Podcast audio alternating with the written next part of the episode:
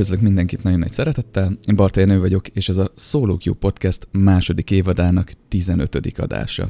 Ismét nagy öröm számomra, hogy nem egyedül ülök a stúdióban, vagy hát a stúdióban egyedül ülök, de itt van velem online a Solo Q-nak a harmadik vendége, Illés Dániel, majdnem már így az elején ledanéztalak. Csak nyugodtan. Szia! Hello, sziasztok!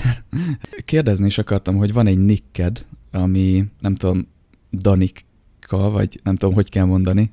Igen, így, így szokták ejteni, hogy Danika, igazából ez is a, a, a mármint, hogy e, így kéne kiejteni, bár tudom, hogy valójában nem így kéne kiejteni.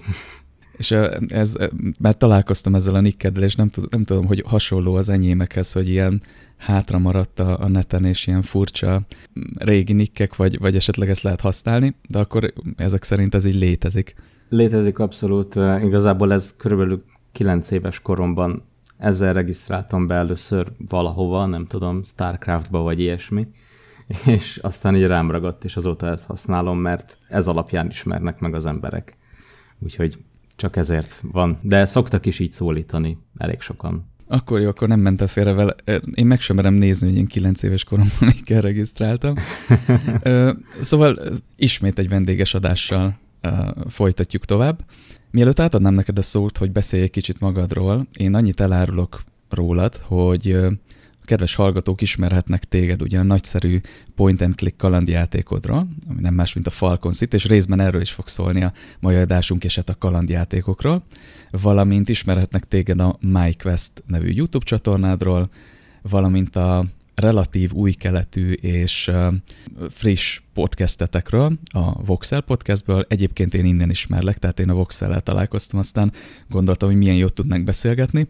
És most itt vagyunk, még azt nem utolsó sorban ugye a, a szakmádból is ismerhetnek, ugyanis 3D modellezéssel foglalkozol, ha jól tudom, a Zen stúdiónál. Így van, ez mind tökéletesen pontos volt, amit elmondtál. Hát egy apró dolog, dolgot még esetleg meg lehet említeni, hogy akik mondjuk ennél jóval régebbről ismernek engem, azok valószínűleg a Otherworld csatornán hallhatták a hangomat, mert ott egy darabig videóztam, és gyakorlatilag innen is jött az, hogy utána saját csatornát is csináltam, meg a tartalomgyártás az egy ilyen hm, hobbi lett a számomra. De alapvetően igen, én 3D grafikus vagyok. A 3D, sőt igazából általánosságban a számítógépes grafika már egész kis gyerekkorom óta nagyon-nagyon érdekel, akkoriban még inkább a filmekkel kapcsolatban, vizuális effektek és hasonló témában érdeklődtem nagyon, és aztán ez így szépen formálódott lassan.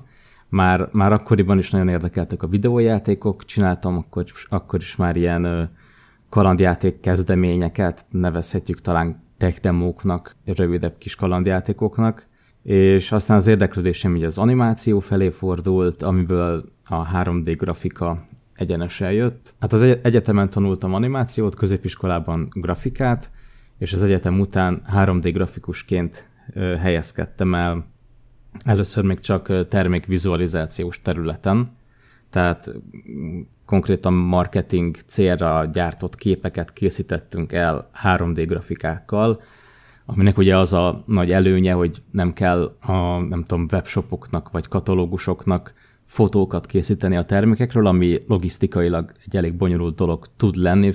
Például, hogyha valaki több száz kanapét árul, akkor mind a több száz kanapét lefotózni egy stúdióban, elszállítani őket egy helyre, tehát ez egy nagyon nagy logisztikai munka, és nagyon költséges, és hát erre vannak ezek a cégek, akik 3D grafikában újraalkotják ezeket a termékeket, és gyakorlatilag virtuálisan lefotózzák őket. És például az IKEA ezt nagyon sokszor csinálja, hogy a katalógust kinyitjuk, és nem fotókat látunk, hanem 3D grafikákat.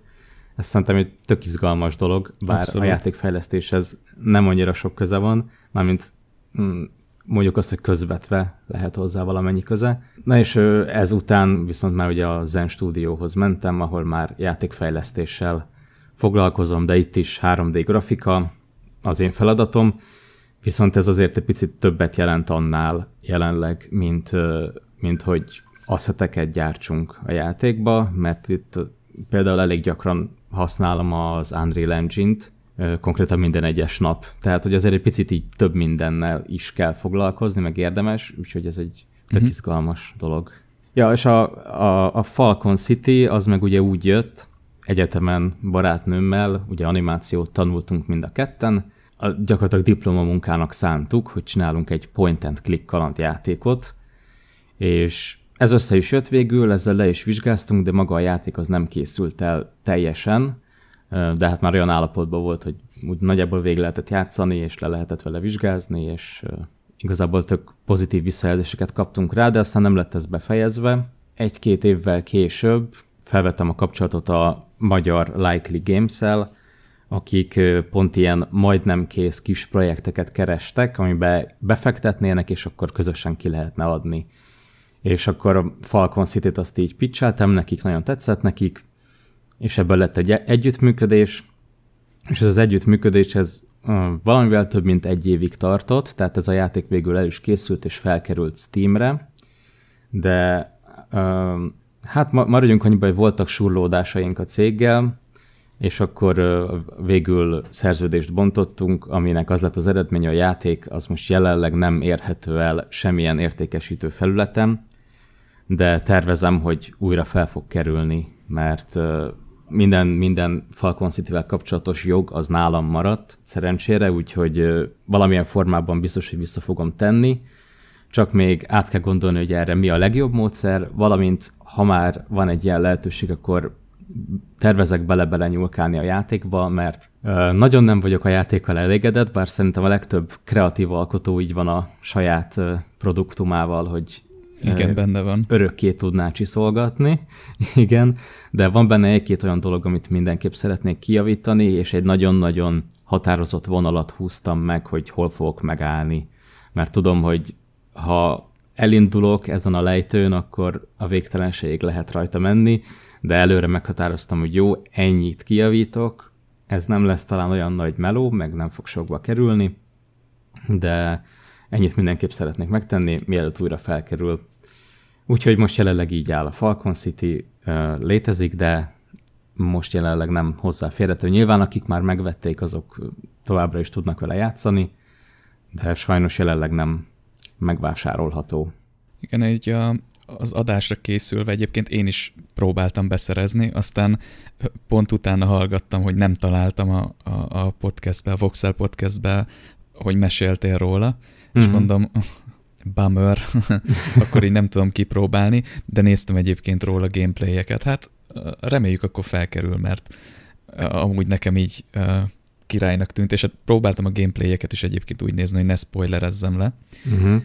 És uh, még mesélte egyébként sok dolog eszembe jutott. Igen, tehát a, így az elejéről indulva az Otherworld-ből is ismerős voltál, csak ez most így kicsit később esett le nekem, mert én egyébként néztem az Otherworld-et, meg ta- tartalomfogyasztója voltam, vagyok is még részben. Hát igen, a, meg a 3D modellezés kapcsán is jutott eszembe, hogy itt beszélgettünk az adás előtt így egy régebbi podcastemről, ahol építőipari technológiával foglalkoztunk, és és tulajdonképpen ott is a 3D modellezéshez valamilyen szinten közön volt, csak én nem modelleztem, hanem szkenneltem. És uh-huh. volt egy-két ilyen munka, ahol, ahol termékeket kellett szkennelni, ami gyakorlatilag valahol a kettő között van, hogy nem megmodellezzük, de nem is lefényképezzük, hanem igazából készítünk róla egy szkennelt 3D modellt, és akkor... És ugye ez a játékiparban is ugyanúgy megtalálta a helyét, tehát a fotogrametriai szkennelés mostanság eléggé megy főleg most ugye az Unreal Engine 5-ben a Nanite technológiával gyakorlatilag egy jó nem megszűnt a low poly fogalma, meg a, meg a lodoknak a fogalma, de egy ilyen nem tudom, több százezer poligonos dolgot azért be lehet csűrni. Nyilván a, a, a fájlméretek azért még itt, itt gondot fognak okozni ebben a technológiában is, de igen, tehát valamennyire tudtam kapcsolódni. Abszolút.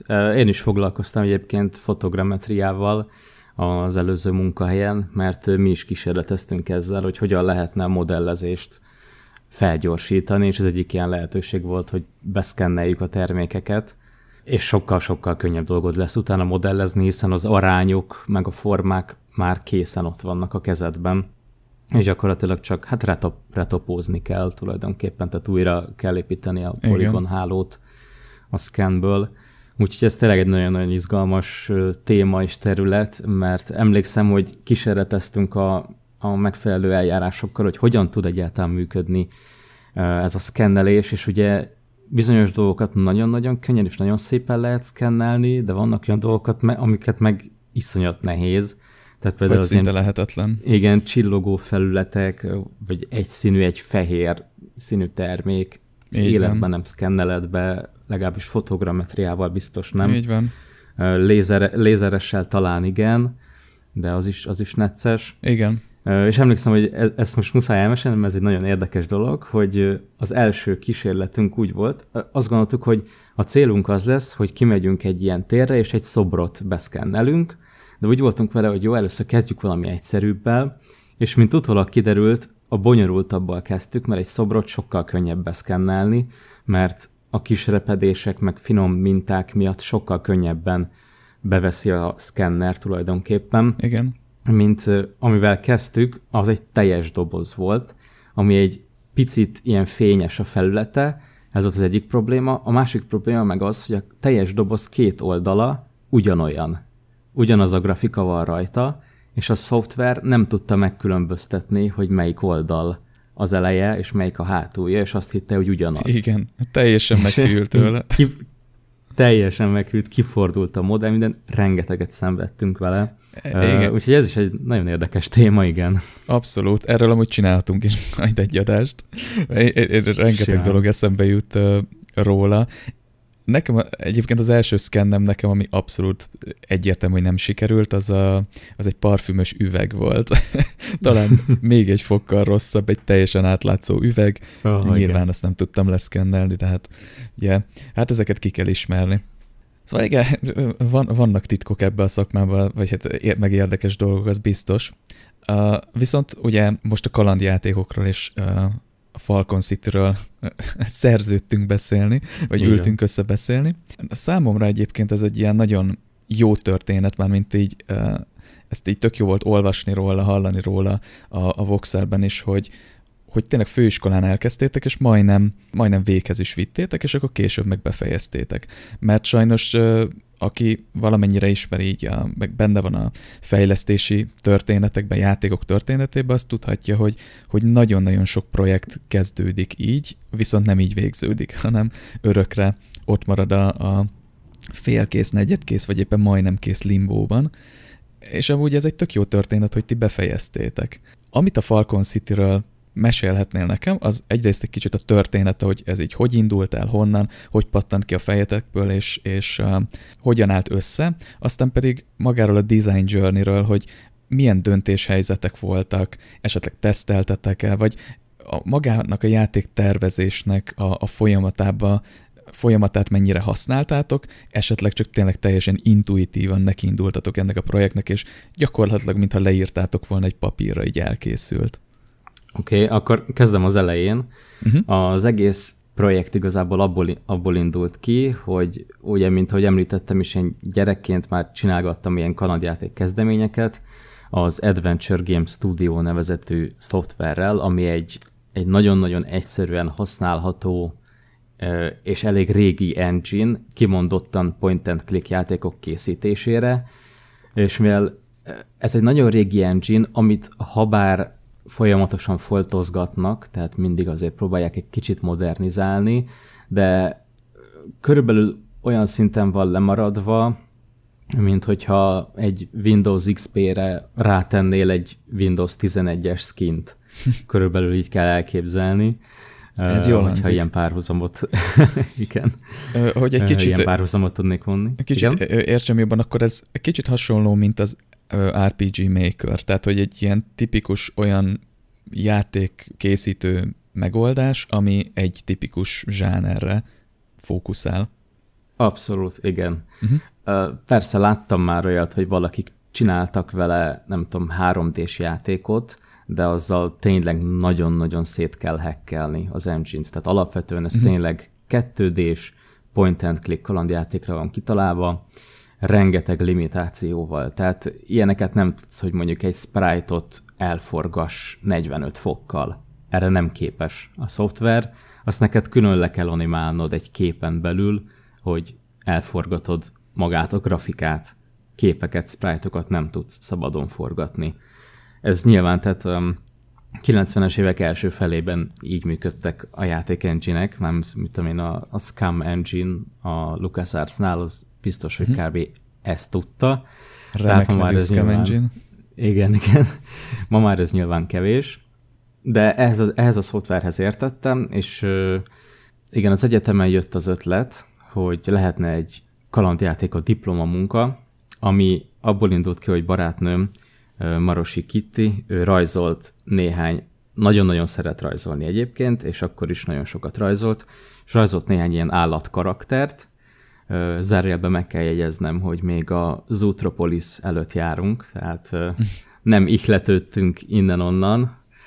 Szóval rajzolt egy pár ilyen állatkaraktert, egy nyomozó nyulat, neki egy társat, és egy-két ilyen mellékkaraktert még hozzá. És olyan volt ez a kép, hogy így ránéztünk, és így egyértelmű volt, hogy ezzel valamit kell csinálni, mert nagyon-nagyon jól néztek ki, és nagyon karakteresek voltak. És akkor ebből jött az ötlet, hogy jó, akkor csináljunk egy kalandjátékot, mert az azért mégiscsak valamennyire formabontó animáció szakon, ahol mindenki inkább kisfilmeket csinál, bár azóta már több helyről is hallottam, hogy többen is videójátékkal diplomáztak le. Uh-huh. Um, helyes, helyes. Sőt, e, előttünk is volt ilyen, a média design szakon, a, nem tudom, ismered-e a Quern Undying Thoughts című igen, kalandjátékot. Igen. igen, ez egy Mist-like kaland, amit szintén egy magyar srác ugyanazon az egyetemen csinálta, mint mi, mint mi a Falcon City-t, és ő sem fejezte be a játékot teljesen, viszont miután befejezte az egyetemet, és ezzel lediplomázott, befejezte a játékot, és egyébként egy óriási siker lett az a mhm. játék. Ha jól emlékszem, akkor ők a checkpointban ben voltak is vendégként. Igen, igen, igen, uh-huh. szerepeltek ott is. És ha jól emlékszem, Kickstarteren hozták össze végül a projektet, ami tényleg szerintem egy hatalmas sikertörténet, és egyébként egy iszonyatosan jó játék, tehát ezt mindenkinek nagyon ajánlom. Aki a, a Misthez hasonló játékot akar játszani, aminek a feladványai és a hangulata abszolút olyan, de modernizálva van, tehát nem az van, hogy napokra elakadsz, és azt se tudod, hogy mi van, hanem tényleg egy nagyon-nagyon játszható. Igazából egy ilyen tökéletes egyensúlyt találtak, hogy hogyan lehet Mist-szerű játékot csinálni, hogy a mai elvárásoknak megfeleljen, de mégse legyen ilyen túl leegyszerűsített. Szóval nagyon szeretem azt a játékot. Igen, uh, szerintem szóval egyébként igen, én is játszottam vele, csak ö, említettem neked, beszélgettünk róla, hogy, be, hogy szerintem csak említettem, hogy nekem a kalandjátékok nagyon kimaradtak az életemből, de szerintem megfordult uh-huh. nekem is a, a, a kezem között. Igen, így készült el a Falcon City projekt, hogy igazából egy rajzból indultunk ki, és mivel a, az Adventure Game Studio-t használtam már korábban, erre esett a választás, és ebből hoztuk össze a játékot. Hogy milyen designbeli döntések voltak, az arról nagyon nehéz ilyen konkrétan beszélni, mert nagyon sok minden nem volt tudatos. Tehát ez volt az első ilyen igazán komoly projekt, amit így elindítottunk, és nagyon kevés volt benne a tudatosság. Egyetlen dolgot tudok, ami nagyon tudatos volt a részemről, az az, hogy a döntéseink és a cselekedeteink igenis számítsanak. Uh-huh. Ami részben valósult meg, közel sem annyira, mint szerettem volna, mert megértettem a folyamat során, hogy miért nem csinálják ezt a videójátékiparban, mert iszonyatos munka, főleg programozói szempontból, hogy ha valamit csinálsz, annak olyan hatása legyen, hogy az aztán ne mondjon ellent egy másik dolognak, tehát hogy ezt úgy kitalálni, ezt a rendszert, hogy bármit is csinálsz, mindenképpen legyen végül értelme, és el tud jutni a befejezésig. Ugye ezzel nem mindig voltak így a kalandjátékok, de erről is majd beszélünk. Az egyik dolog, ami engem a kalandjátékokban nagyon bosszantott, és ez megint egy későbbi téma lesz szerintem, amikor elhitteti veled, hogy van döntési lehetőséged, de valójában nincs.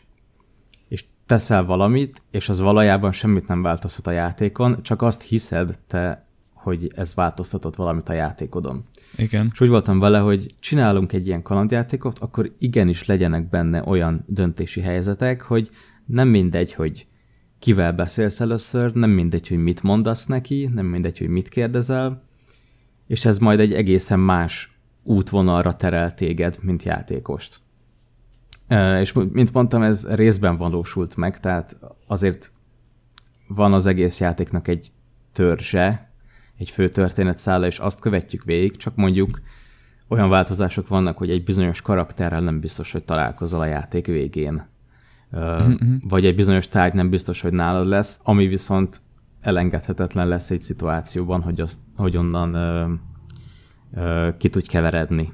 Igen. De úgy kellett megcsinálni ezt, hogy ugye, ha nincs nálad a tárgy, akkor is végig tud vinni a játékot. Tehát ez egy, ez egy nagyon komoly, nem annyira tudatos, hanem ilyen utólag kellett összeszedni, hogy fú, basszus, akkor ez nem működik, akkor ezt egy kicsit át kell írni. Szóval ezzel sok szenvedés volt, és utólag azt látom, hogy sokkal-sokkal többet kellett volna tervezni, mert nagyon sok dologot utólag kellett befoltozgatni, hogy működjön. Ez az egyik dolog. A másik pedig az, hogy nem teszteltünk eleget. Mármint nem teszteltettünk eleget más emberekkel. Egyszer-egyszer ismerősök átjöttek, és akkor ők leültek, és azoknak már igazából csak annyi volt a lényege, hogy találnak-e bugokat, uh-huh. és hát rengeteget találtak, de már sokkal hamarabb kellett volna több emberrel játszotni a játékot, hogy meglegyen a visszajelzés, hogy mi az, ami működik, mi az, ami nem működik, melyik feladvány van esetleg túlcsavarva, mi az, ami túl egyszerű, vagy mi az, ami én azt hiszem, hogy nagyon egyértelmű, de egy külső szemlélő számára egyáltalán nem az. Ilyen is rengeteg van. Ja, még amit, amit megemlítenék, hogy elsődleges iklet forrás a Cement Max első része volt, kalandjáték első része, meg a Monkey Islandnek a nagyjából ilyen humor világa. Uh-huh. Ja, meg a másik dolog, amit még mindenképpen akartam említeni, hogy végül a karakterek nem az eredeti rajzok alapján lettek megalkotva, mert az egyetemen ezek elég sok fázison végigmentek, és a tanár, akivel konzultáltunk erről, ő, ő mindig azt erősítette, hogy, hogy legyen valami nagyon egyedi karakter, ami ilyen, nem tudom, nagyon furán néz ki, vagy, vagy nagyon, tehát hogy nem egy ilyen tipikus, tehát hogy elképzelsz egy rajzfilm nyulat, uh-huh. hogy ne úgy nézzen ki, hanem legyen benne valami nagyon egyedi, és akkor ez, ezért át kell, átdolgoztuk végül a karaktereket, pontosabban Kitty átdolgozta őket, és úgy születtek meg végül ezek a karakterek, akik egy picit ilyen groteszkebb kinézetet kaptak, sokkal kevésbé rajzfilmesebb, sokkal kevésbé cukibb. Most utólag nem vagyok teljesen meggyőződve arról, hogy ez mondjuk jó ötlet volt. Például eladhatóság szempontjából. Mert ha meg, meglátsz egy ilyen igazán rajzfilmszerű cuki nyulat, egy, nem tudom, poszteren, képen vagy egy trélerben, sokkal, szerintem sokkal ö, megkapóbb vagy jobban vonza az embert, mint egy ilyen kicsit groteszkebb, leegyszerűsített karakter. Szóval ezen is lehet, hogy... Igen, lehet leszűkíti. Igen, igen. Szóval lehet, hogy egy kicsit... Le, le lehet leszűkíti a, a célcsoportot, vagy nem is tudom, játékos bázist. Igen, igen, igen, abszolút. Szóval lehet, hogy ezen is megérdemes lett volna gondolkodni, de hát ezek már ilyen utólagos talán, talánok. Mi lett volna, ha nem tudom. Igen, igen. Nagyon érdekes egyébként, amiket mondtál, hogy igen, kicsit talán ezt sejtettem, hogy ez, ahogy én fogalmazom, ilyen intuitívan jött, tehát hogy gyakorlatilag megvolt a, a vízió, és megalkottátok ezt a játékot. A, amit mondtál az elején, hogy megláttátok ezt a rajzot, és akkor jött, hogy ezt meg kell csinálni egy játékba, ezt, ezt így külön kiemelném, hogy ez, hogy ilyen egy jó vízió, ami, egy, egy kreatív irány, hogy a, a, ami így feldobja az embert. És sok fejlesztési történetben van az, hogy valami apróságból, vagy éppen pont egy rajzból um, jön egy ötlet, ami, ami gyakorlatilag egy egész fejlesztést végigvisz, és mindig vissza tudnak oda nyúlni, mint egy vízió, mint egy kreatív irány, még akkor is, hogy ugye maguk a, a karakterek, ahogy említette, több iteráción mentek keresztül, így árt szempontból, de ez úgy gondolom nagyon fontos. Talán a Darkest dungeon adásban beszéltünk elég sokat a, a, a, a vízióknak a jelentőségéről, és hát ez, ez ennyire vinni tudja a hátán, el tud vinni egy ilyen projektet. Amit még említettél, hogy, hogy nem playtesteltetek, így a kalandjátékokkal kapcsolatban most, hogy kutattam, nyilván, hogyha játékmechanikákat tervez az ember, és prototipizál, stb., ott is nagyon fontos a playtest, de ezeknél a puzzle eléggé jellemzőek azok a puzzle dizájnok, amik nem, hogy nem egyértelműek, hanem szimplán ilyen vasságok. Tehát, hogy, hogy élő ember ezt nem fogja kitalálni, hogy ezt, ezeket a dolgokat össze kell kombinálni. Én ezen gondolkoztam, amikor kutattam, hogy ez egyébként tesztelésnek a hiánya, vagy egyébként koncepció ezt így utólag nagyon érdekes lenne megnézni, hogy akár nagy, tehát mondjuk egy Monkey Islandbe, vagy, vagy uh, fú, sok példa van. Ilyen régi, igazi klasszikus játékokban mi volt az alkotók fejébe, amikor mondjuk egy ilyen puzzle-t megalkottak. Mert azt tudom, annak ellenére, hogy nem játszottam, hogy a Falcon City-be azért arra figyeltetek, hogy megvalósíthatóak legyenek ezek. Tehát, ha jól tudom, nálatok nem volt ilyen probléma, hogy valami nagyon paradoxon dolgot találtatok ki. Igen, erre, erre próbáltunk odafigyelni, hogy ne legyenek ilyen olyan dolgok, ami, hát igen, a Monkey Island második részéből tudnék ehhez felhozni egy jó példát. Um, nem tudom, hogy ennyit szabad-e spoilerezni egy ilyen régi játékból, de van Szerintem egy, nyugodtan. Va, van egy feladvány, aminél én annak idején nagyon hosszú időre elra, leragadtam. Konkrétan van egy sziget, ahol van egy ilyen tűzcsap, amit meg kellene nyitni, tehát kellene hozzá egy, egy csavarkulcs vagy csőkulcs, és nincsen ilyen tárgya játékban, hogy csavarkulcs vagy csőkulcs, ellenben fel tudsz venni egy majmot, tehát konkrétan egy, egy élő majmot. és őt kell használni csavarkulcsnak, méghozzá azért, mert az angol nyelvben van egy ilyen, hát nem is tudom, slang, vagy egy kifejezés, hogy monkey wrench. És ez, ez konkrétan ez a, ez a csőkulcsnak egy ilyen slang megszólítása, tehát hogy majom csavarkulcs, vagy nem tudom, hogy lehetne ezt lefordítani. És a magyar nyelvben ilyen kifejezés nincsen. Igen. És iszonyat sok, sok időre leragadtam ott, hogy egy majmot kell használni egy csőkulcs helyett, azért, mert az angol nyelvben van egy ilyen slang rá. Igen. És ez a, lehet, hogy mondjuk az angol anyanyelvűek közül ezt sokan kitalálják, de azért annak idején után olvastam, hogy még közöttük is elég sokan elakadtak ezen a részen. Szóval ilyenek vannak, és, és ez szerintem inkább frusztráló, de értem, hogy ez egy poén akart lenni, és sok esetben tényleg egyébként a mai napig csinálják ezt kalandjátékok, hogy olyan feladványok vannak, hogy ez, ez tényleg az életben nem jössz rá magattól, és én azt gondolom, hogy szerintem ez inkább egy ilyen uh, legacy sheet uh-huh. dolog, hogy uh, annak idején szerintem az volt a legfontosabb a kalandjátékokban, tehát gondolok itt a 70-es, 80-as évekre. Uh, igen, a 70-es az jó, oda, azt is oda lehet már venni, hogy minél nagyobb a játék, és minél tovább elszórakoztat, vagy ezt tegyük idézőjelbe az elszórakoztat kifejezést, minél to- több időt töltesz el vele, annál jobb. És, és szerintem tényleg egy csomó ilyen feladványnak csak annyi volt a lényege, hogy nagyon sok időt eltölts vele. Uh-huh. Tehát ez úgy gondolod, hogy tudatos volt akkor, hogy, hogy akasszuk el a játékosokat? Én azt gondolom, hogy egy időben igen, de uh-huh. ez, ez tényleg inkább csak ilyen saját feltételezés. És, és később, a későbbi kalandjátékokban azért vannak benne ezek a feladványok, és azért így vannak benne, mert hogy hát annak idején a, nem tudom, Maniac Mansionben is így volt, hát akkor csináljuk mi is így. Uh-huh.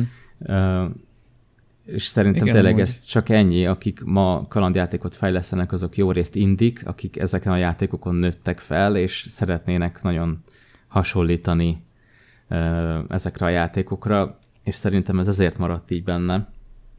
De rengeteg nagyon jó pozitív példát is lehet szerintem mondani, ahol már azért sokat egy- egyértelműsítettek ezeken a feladványokon. Például Igen. a már említett Kvern, az szerintem nagyon jó példa erre, ahol jól működnek a dolgok, és vannak a, a ló másik oldala példák is, amikor meg teljesen leegyszerűsítik, hogy annyi a feladvány, hogy a szoba egyik végéből vidd el a kulcsot, a szoba másik végébe és nyisd ki az ajtót. Ilyenek is vannak. I- igen, és ez se jó. Ez se jó. Igen, így van, és a design blogban ezekről a példákról egyébként sokat fogunk beszélni, de nagyon érdekes, tehát, hogy én azért is hoztam fel ezt a témát, ezeket a nagyon uh, elcseszett feladványokat, mert egyszerűen nem tudtam egy ilyen összképet kapni róluk, ahogy így kutattam, hogy tehát egyrészt abból a, a gamer perspektívából, amikor ezek a játékok úgymond, meg a játékokban ezek a fajta feladványok természetesek voltak, nem nagyon tudjuk megítélni, csak max ilyen visszaemlékezések, vagy, vagy ö, régi leírások vannak, de annyira nem akadtak ki rajtuk. Tehát, hogy így akkoriban, amikor ezek a játékok mentek, akkor ezek, hogy is mondjam, még, még talán szórakoztatónak is tűnhetnek, de nyilván a mai játékosnak a szemében ezek rohadt idegesítőek, meg, meg egyébként furcsának találjuk.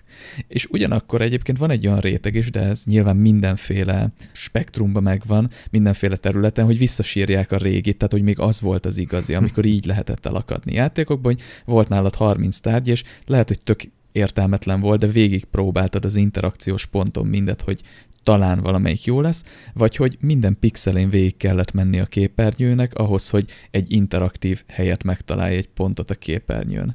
Ez amúgy egy nagyon érdekes feltételezés, vagy hát amit mondtál, hogy, hogy ezek lehet, hogy tudatosak voltak, hogy hosszabb le, hosszabbak legyenek a játékok, és abszolút beleillik a képbe, mert lehet akkor az akkori játékos közösség ezeket vagy nem vette fel annyira, vagy még konkrétan élvezte is. Úgyhogy fene tudja. De igen, erre még talán fogunk hozni itt példákat. Igen. Szerintem egyébként abszolút élvezték akkoriban, mert ha csak azt nézzük meg, hogy honnan indultunk, amiről majd szinten később szerintem fogunk beszélni, uh-huh. tehát, hogy, hogy ha csak azt nézed, hogy először szöveges kalandjáték volt, tehát úgy nézett ki egy kalandjáték, mint nem tudom, a 90-es években egy ilyen lapozgatós uh, kalandjáték kockázatkönyv, nem tudom, ezeket ismered de Igen, igen. Na, hogy... Nyomattuk. Igen, igen, hogy gyakorlatilag ez volt a kalandjáték, hogy olvasod a szöveget, és akkor hát nem lapoztál, hanem beírtad a parancsot, hogy mi történjen. És azért ez elég körülményes tud lenni, de ugye folyamatosan egyszerűsítették ezt a formulát, és hogy az, hogy innen eljutottunk odáig, hogy animált környezetben egy szereplőt irányítasz, tehát az már önmagában szerintem egy akkora plusz élmény volt, hogy nem, tehát, hogy igen. nem ezzel foglalkoztak, hogy milyen a feladvány, mert ámulatba ejtette őket a vizualitás. A feladványok meg kb. ugyanolyanok maradtak, mint korábban, vagy lehet, hogy ahhoz képest még egyszerűsödtek is. Igen.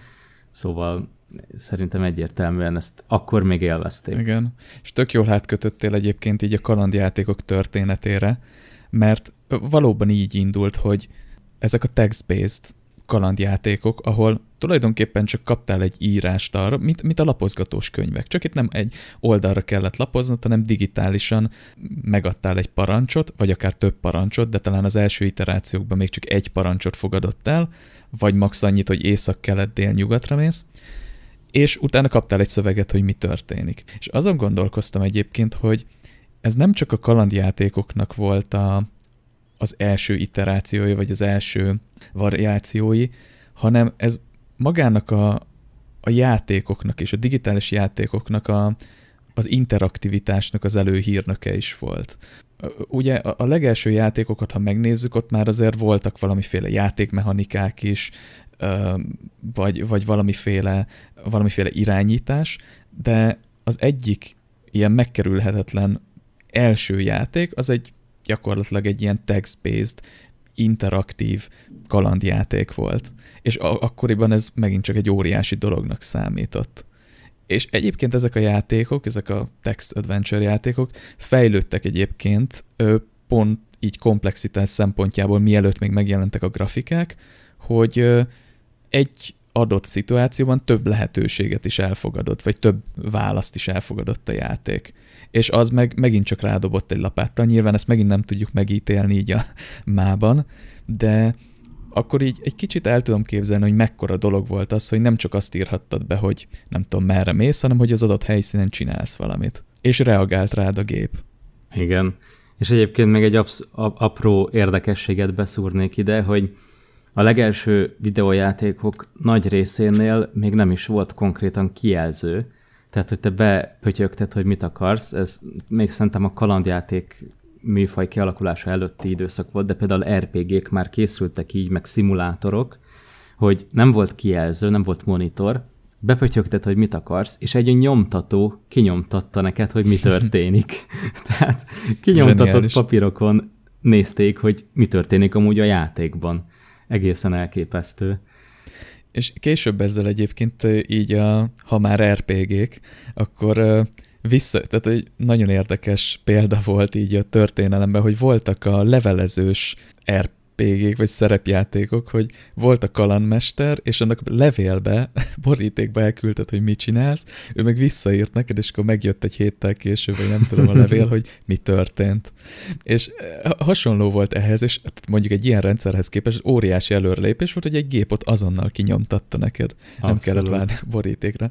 Nyilván kevesebb lehetőség volt, nagyon sok esetben előszedtük egyébként így különböző témáknál a, a szerepjátékokat, mert a szerepjátékok a mai napig óriási hatással vannak a videójátékokra, tehát a, itt most olyan szerepjátékokról beszélünk, tudod, a mesélő ö, és a, a játékosok, uh-huh. és egyébként az adventure gémekre is, tehát hogy a mai napig próbálják imitálni ezt az organikus komplexitást, ami benne van a, amit az emberek megteremtenek egy szerepjáték formájában, de hát régen ez is egy, mint régen is most is, ez egy óriási kiindulási alap volt. És egyébként nagyon hasonlítottak ezekre, vagy ezt próbáltak imitálni az ilyen early text adventure-ök. Na de ugye megjelent a grafika, a, ami igazából annyit jelentett eleinte, hogy karaktergrafikával, vagy valamiféle egyszerű vektoros grafikával nem csak leírták neked, vagy nem leírták, hogy hol vagy és mit látsz, hanem egyszerűen megjelenítették a képernyőn. Így van. A leges-legelső ilyen grafikus kalandjáték az konkrétan a Mystery House volt 1980-ban, amit ugye Ken és Roberta Williams készítettek, akik később a Sierra Online-t alapították meg, amiről szerintem azért már elég sokan hallottak. Egy nagyon komoly játékfejlesztő cég volt, és konkrétan ezt ők ketten csinálták. A Ken, ő ugye egy programozó volt, a felesége pedig művész, és, és azt hiszem, igen, az első játék, amivel játszottak, az az Adventure, vagy más címén a Colossal Cave Adventure, ami konkrétan a legelső kalandjátéknak mondható játékprogram, ami 75-76 körül készült. Sőt, először ugye azt, azt is egy fontos információ, hogy a leges-legelső videójátékok azok, azok nem úgy volt, hogy te hazavitted és játszottál vele, mert hogy akkoriban még 70-es évek első fele számítógépek kizárólag egyetemeken voltak, amerikai egyetemeken, meg nem tudom, ilyen kutatóközpontokban, meg hasonló helyeken, ahol a számítógép az egy egész szoba volt, vagy egy terem Igen. tele hatalmas gépekkel, és úgy tudtál játszani, hogy ezeken a hatalmas gépeken futott a program, és ugye csak később alakult ki az, hogy már otthonra is lehetett vinni számítógépet, ami egy ahhoz képest meglepően gyors folyamat volt szerintem. Tehát Igen. ugye a 70-es évek elejétől a végéig eljutottunk oda, hogy már otthon volt az embereknek számítógépe. Igen. Ez tök érdekes.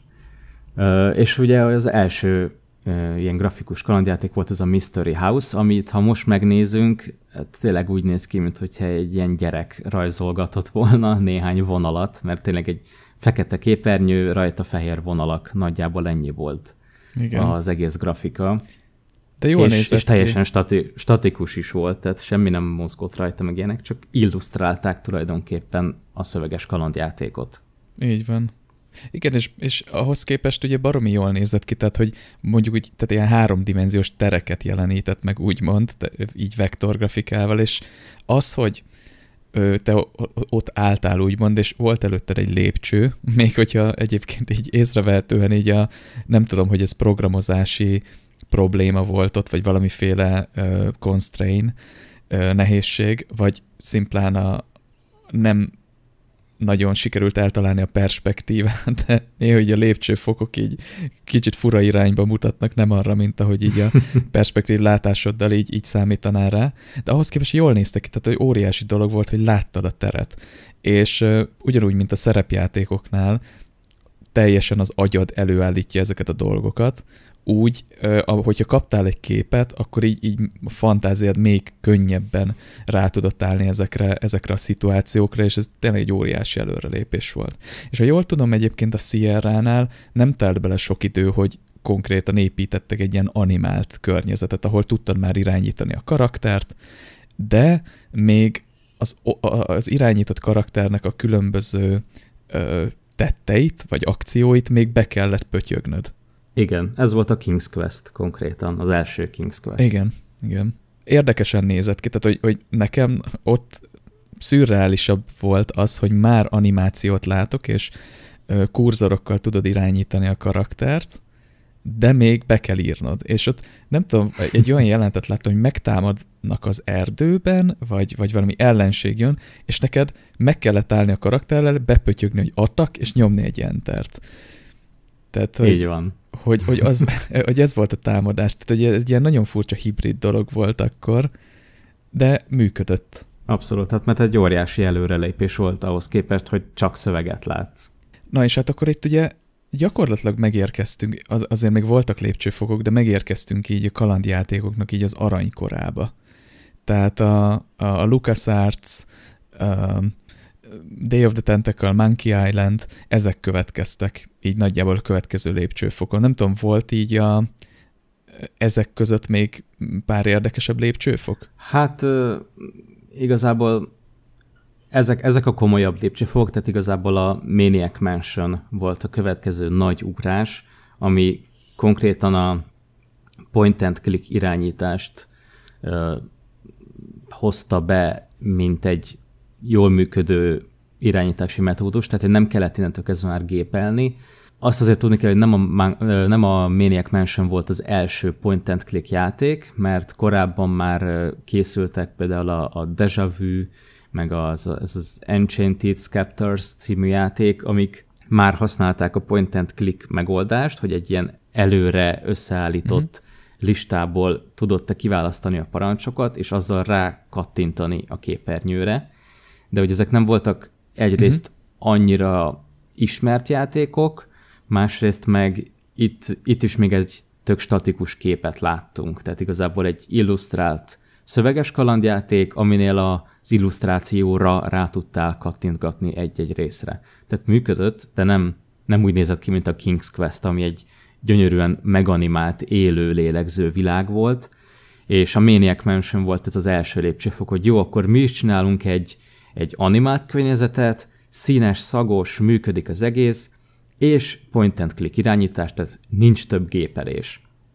És hát ezt ugye Ron Gilbertnek köszönhetjük, aki már akkor ö, szenvedett azoktól a dolgoktól, amiktől mi, hogy Igen. Ut- utálta, hogy a kalandjátékokban egyrészt ö, ö, ugye tudni kell, hogy akkoriban a kalandjátékok úgy működtek, hogy el is lehetett akadni, de úgy, hogy, hogy teljesen véglegesen elakadsz, tehát nem lehet abból az adott szituációból végigjátszani a játékot, mert meg is lehetett halni kalandjátékokban, ez is egy nagyon furcsa dolog már manapság, és ezeket a, a Ron Gilbert nagyon nem szerette, de amit a leginkább nem szeretett, az a gépelés, valamint zárójelbe még nagyon nem szerette a fantasy műfajt sem, ami nagyon meglepő, mert akkoriban ugye minden játékfejlesztő, nem tudom, Tolkien lázban éget, meg D&D-zet, meg mit tudom én, úgyhogy az összes kalandjáték Igen. kb. erre épült, vagyis a nagy, nagy részük.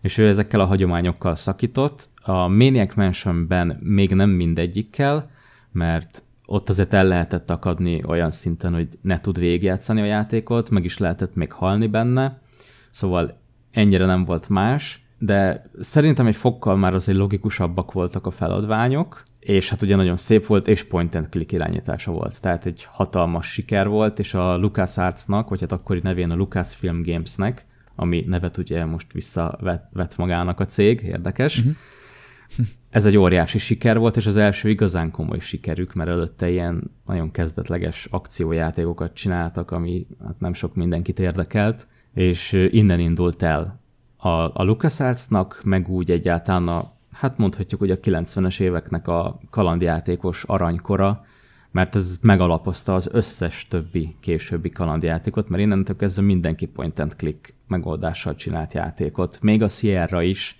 aki azért elég sokáig próbált ragaszkodni még ehhez a szöveges begépelős módszerhez. Igen.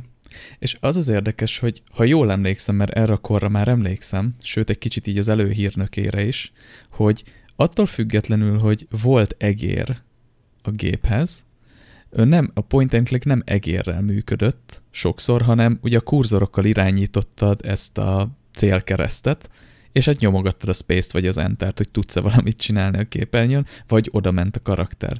Tehát nekem uh-huh. nagyon régi emlékeim vannak a Goblins uh, játékokról, hogy ott ezt célkeresztet billentyűzettel irányítottuk. Tehát, hogy nem, itt még nem feltétlenül egérrel irányította, de például a Monkey Islandre meg már úgy emlékszem, hogy az egérrel volt.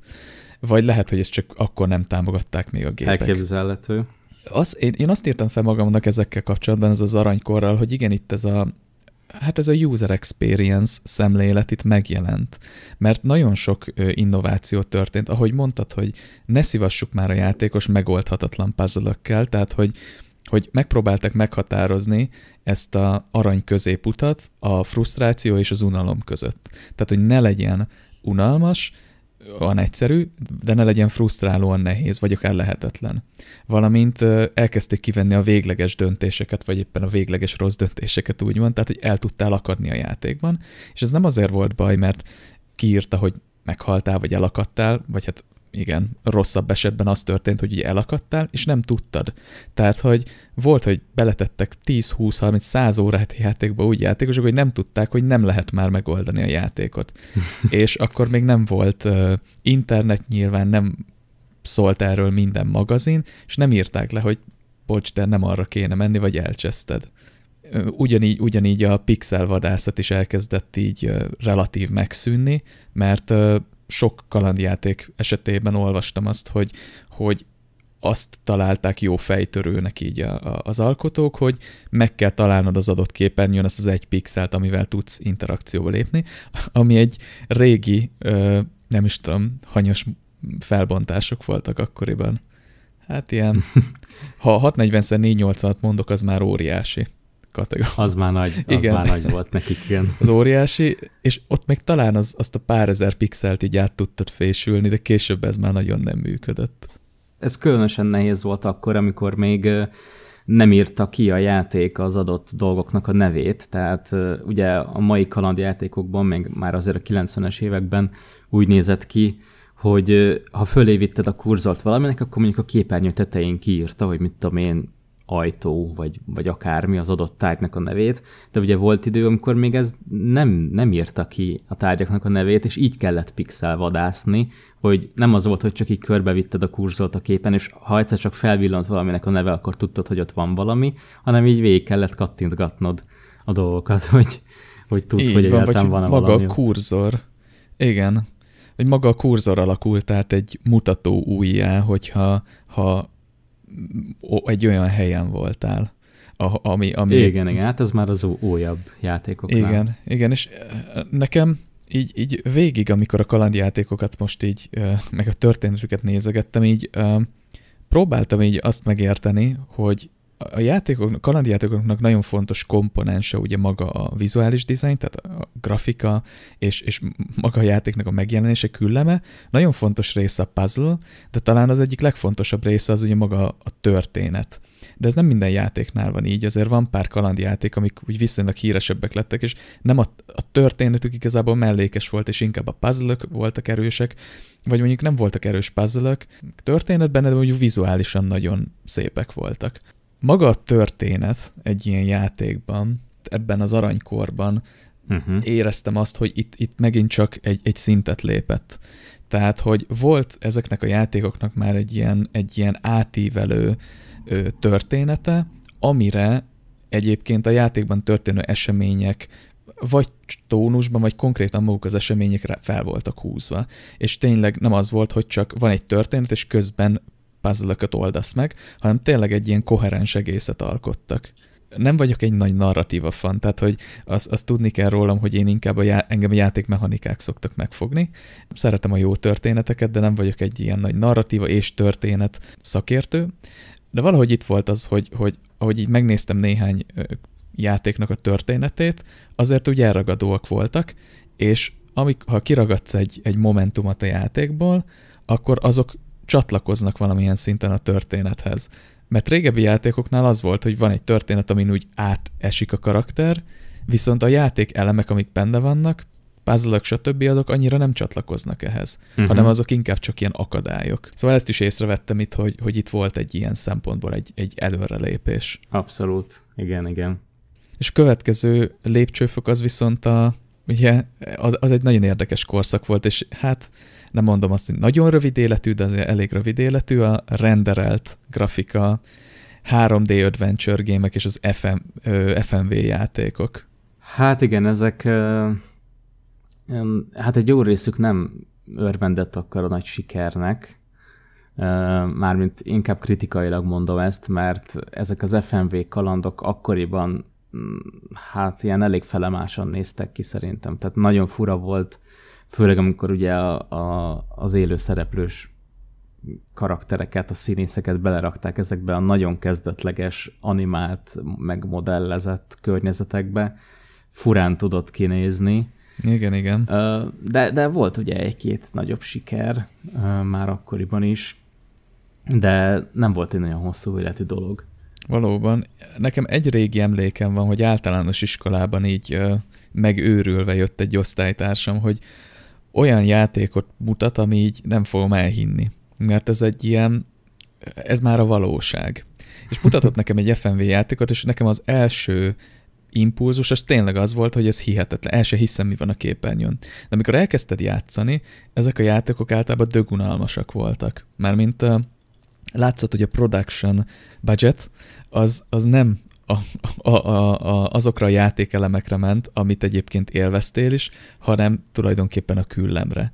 És így kicsit olyan érzésem volt, vagy ha egy, lehet, hogy furcsa párhuzam lesz, de olyan párhuzamot tudok hozni, mint a VR, hogy így felveszed, és így 10 perc, negyed óráig fantasztikus, viszont a játékok nagy része ilyen, hát finoman fogalmazok, hogy unalmas, és, és egyszerűen nem túl szórakoztató. Uh-huh. Tehát, hogy, hogy olyasmi volt akkoriban nekem ez az FMV, meg ezek a renderelt grafikás játékok, mint a VR. Gyönyörű volt, és valahogy így elvarázsolt, volt benne egy kis magic, de játéknak nem voltak jók. Na most ezt nem lehet egyébként minden ö, játékról elmondani, mert ugye ott volt a, a Mist, vagy hogyha a 3D adventure gémekről akarunk beszélni, akkor a, a Green Fandango, tehát voltak benne olyan játékok is, amik viszont rohadt jók voltak. Persze. A, szerintem a negatív az inkább mondjuk a, a fantasmagória, ami, ami ugye egy ilyen tipikus FMV játék volt, és hát nem tudom... Horror ég... játék volt talán, nem? Vagy hát nem tudom, ég... ilyen véres. Igen, horror játék, de kicsit ilyen idétlen horror játék. Igen, fekete humor, vagy nem is tudom. Igen, igen, és, és valószínűleg akkoriban ez a látvány lehet, hogy így nem tudom, legyűgözte az embereket, de amikor én először találkoztam ezzel, nekem már fura volt, mondjuk én nem vagyok annyira öreg, tehát hogy én inkább a 90-es évek vége, 2000-es évek elején kezdtem el játszani, uh-huh. úgyhogy én egy csomó mindennel később ismerkedtem meg.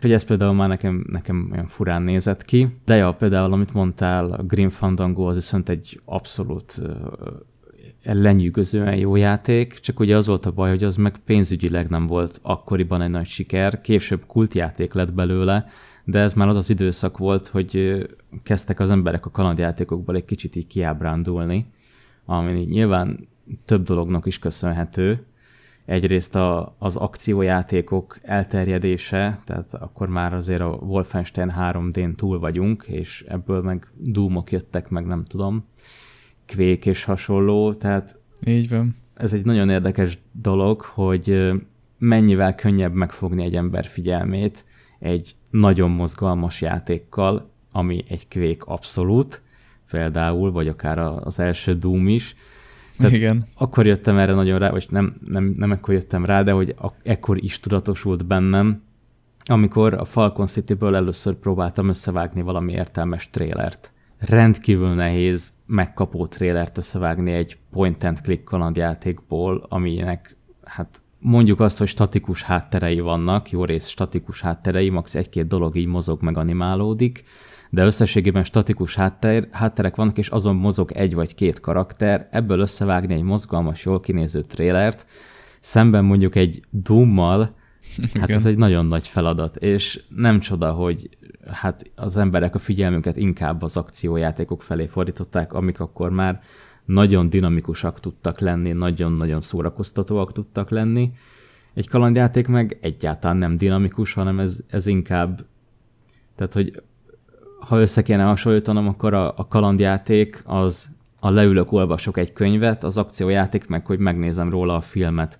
És egyik sem rosszabb a másiknál, tehát ez nem egy ilyen aláfölé rendelt dolog, de hogy valljuk be, hogy a nagy többség az inkább megnéz egy filmet, mert az jobban leköti a figyelmét.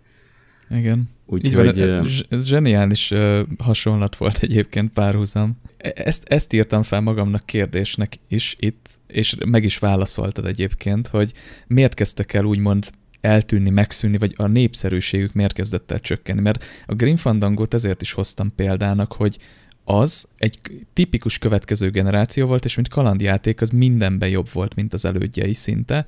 Térnek történetben, hangulatban, grafikában, játékelmekben minden, mégis úgymond egy bukta lett. Itt volt az a pont, amikor így megtört, nem az aranykor, az már egy kicsit korábban, de az, hogy itt a, a úgymond egy, egy stílus, mint a kalandjátékok, úgymond gyakorlatilag nekik így leáldozott. Talán, talán ez, a, ez a válasz rá, hogy a, maga a játékipar nagyon elhaladt fölöttük. Tehát maga ez az interakciós léjre a játékoknak nagyon magára talált. Hogy például említetted a Doom-ot.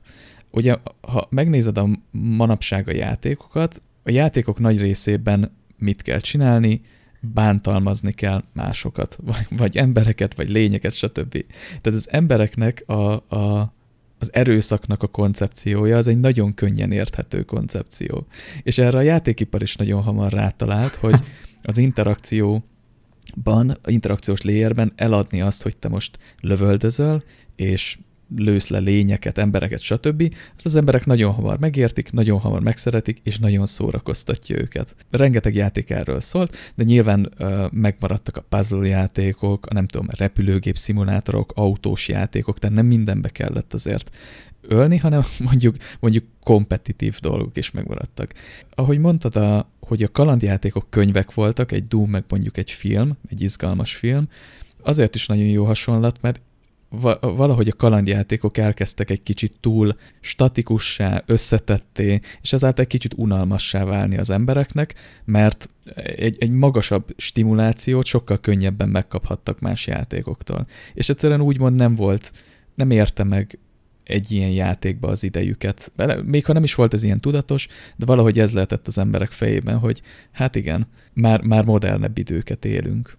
És hát ezáltal ugye nem érte meg őket csinálni, mert hát nagyon hamar rájöttek a, a kalandjátékokkal foglalkozó cégek, hogy drágák, nem fogynak jól, nem tudják tartani se technológiailag, se más szempontból a versenyt a, a, a piac más szereplőivel, és hát ezáltal nyilván a kalandjátékoknak a, az ideje egy kicsit lejárt, és nagyon beszűkült a piac. Igen. És az is szerintem egy fontos probléma volt, hogy, hogy a 90-es években a Sierra is, meg a LucasArts is, hát lehet mondani szerintem, hogy futószalagon nyomták magukból ki a, a kalandjátékokat. Tehát, hogy volt Igen. mind a két cégnek egy, egy saját fejlesztésű engine ezekre a játékokra, amit persze mindig folyamatosan frissítettek, meg fejlesztettek, de hogy azért az nagyon behatárolta, hogy milyen játékot lehet készíteni, és nem tudtak egyszerűen ezek a játékok megújulni, mert nem volt arra idő, hogy most előhúzzunk a kalapból olyan kreatív alkotókat, akik tényleg teljesen out of the box tudnak gondolkodni a kalandjátékról, ami akkor úgy nézett ki, hogy már egy kész műfaj, és szemben az akciójátékok meg ekkor kezdtek megújulni, tehát nem csoda, hogy az egyik műfaj, ami egyszerűen nem tudott megújulni, a másik műfajjal szemben, ami meg folyamatosan újult, alul maradt. Igen. De ugye a kalandjátékok megújulása az nem itt ért véget, hanem csak sokkal később következett be. Igen, igen. Uh, és egy másik, másik dolog még azt akartam megemlíteni, hogy ugye mond, mondtad, hogy a Grim Fandango az egy nagy, nagy megújulás volt például vizuálisan, meg történetében, hangulatában, aminek ugye az egyik eleme volt az, hogy már egy 3D-s kalandjáték volt, tehát poligonok lettek a pixelek helyett tulajdonképpen, de hogy ez sem mindig sült el jól, hiszen ha összehasonlítjuk a Monkey Island harmadik részét a negyedik résszel, Igen. ugye a harmadik rész az egy ilyen gyönyörű, rajzfilmszerű, kézzel rajzolt grafikájú játék, tényleg olyan volt, mint hogyha egy rajzfilmet játszanál. A negyedik rész az meg egy ilyen, hát elég kezdetleges poligon halmaz kinézetű játék volt, és, és a vizualitás ott, ott inkább tűnt egy visszalépésnek, mint előrelépésnek. Szóval azért bizonyos megújulási próbálkozások sem jártak sikerrel, úgyhogy ebben is biztos vagyok, hogy ezért sem erőltették ezt nagyon tovább. Igen, igen. De van, van más területeken is így a, a játékiparban, meg egyébként a, a világban bármi, ami fejlődik, hogy egy technológia megüt egy kőfalat, de utána visszatér és elkezd fejlődni. Igen, akkor úgy tűnhetett, hogy így a, a kalandjátékoknak így teljesen leáldozott, közben pedig csak, ahogy mondtad, ez a out of the box gondolkodás hiányzott, meg, meg egy vérfrissítés, ami egyébként szépen el is jött, ugyanis a kalandjátékoknak van egy új generációja, így még nem is azt mondhatom, hogy így szépen a háttérbe így elkezdtek fejlődni, mert azért nagyon komoly, új hullámos kalandjátékok kezdtek megjelenni, amiket már talán nem is nevezhetnénk a klasszikus értelemben kalandjátékoknak, de valahol mégis kalandjátékok voltak, de valahogy így eh, itt kezdtek el elég szépen így szétágazni ilyen sub, ilyen alstílusokra.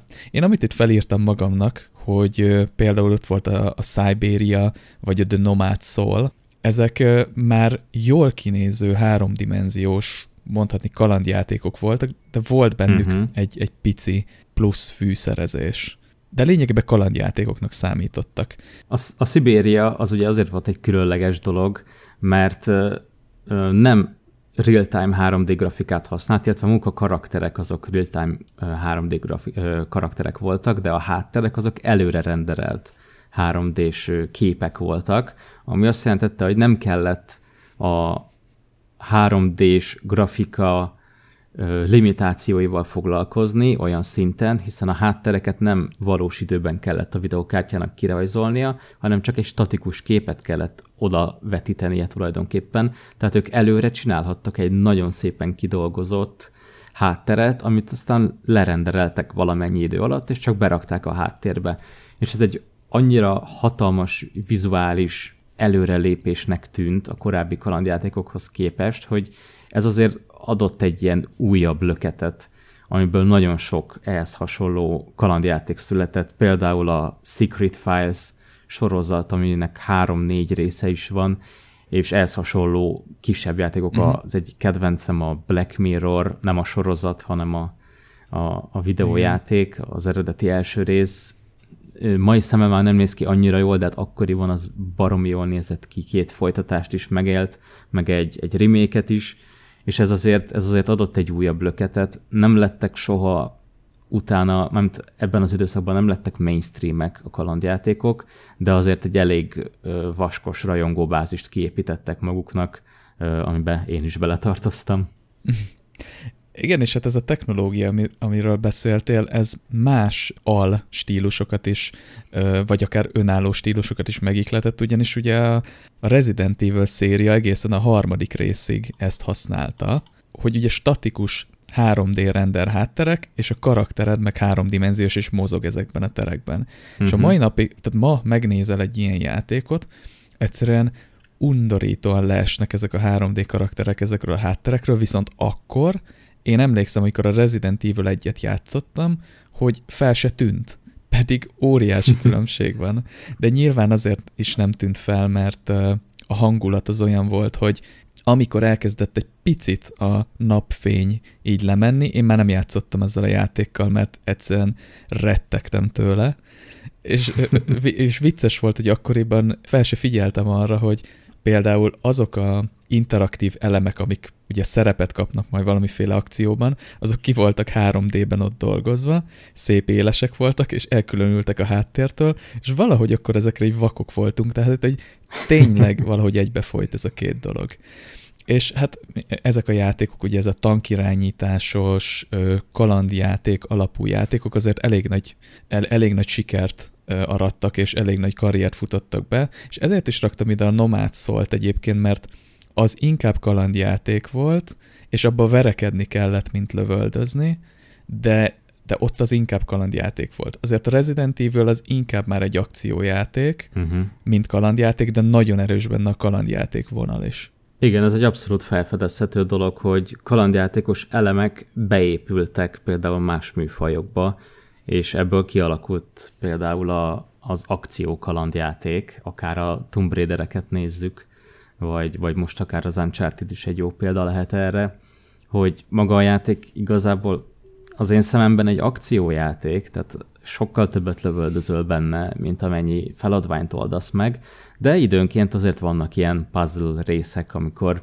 ki kell találnod valamit. Nyilván Igen. az újabbakban már egyre kevésbé, de például azért a Tomb Raiderben a, az első egy-két generációjában ott azért még elég sok ilyen puzzle feladvány volt, meg, meg logikai fejtörő.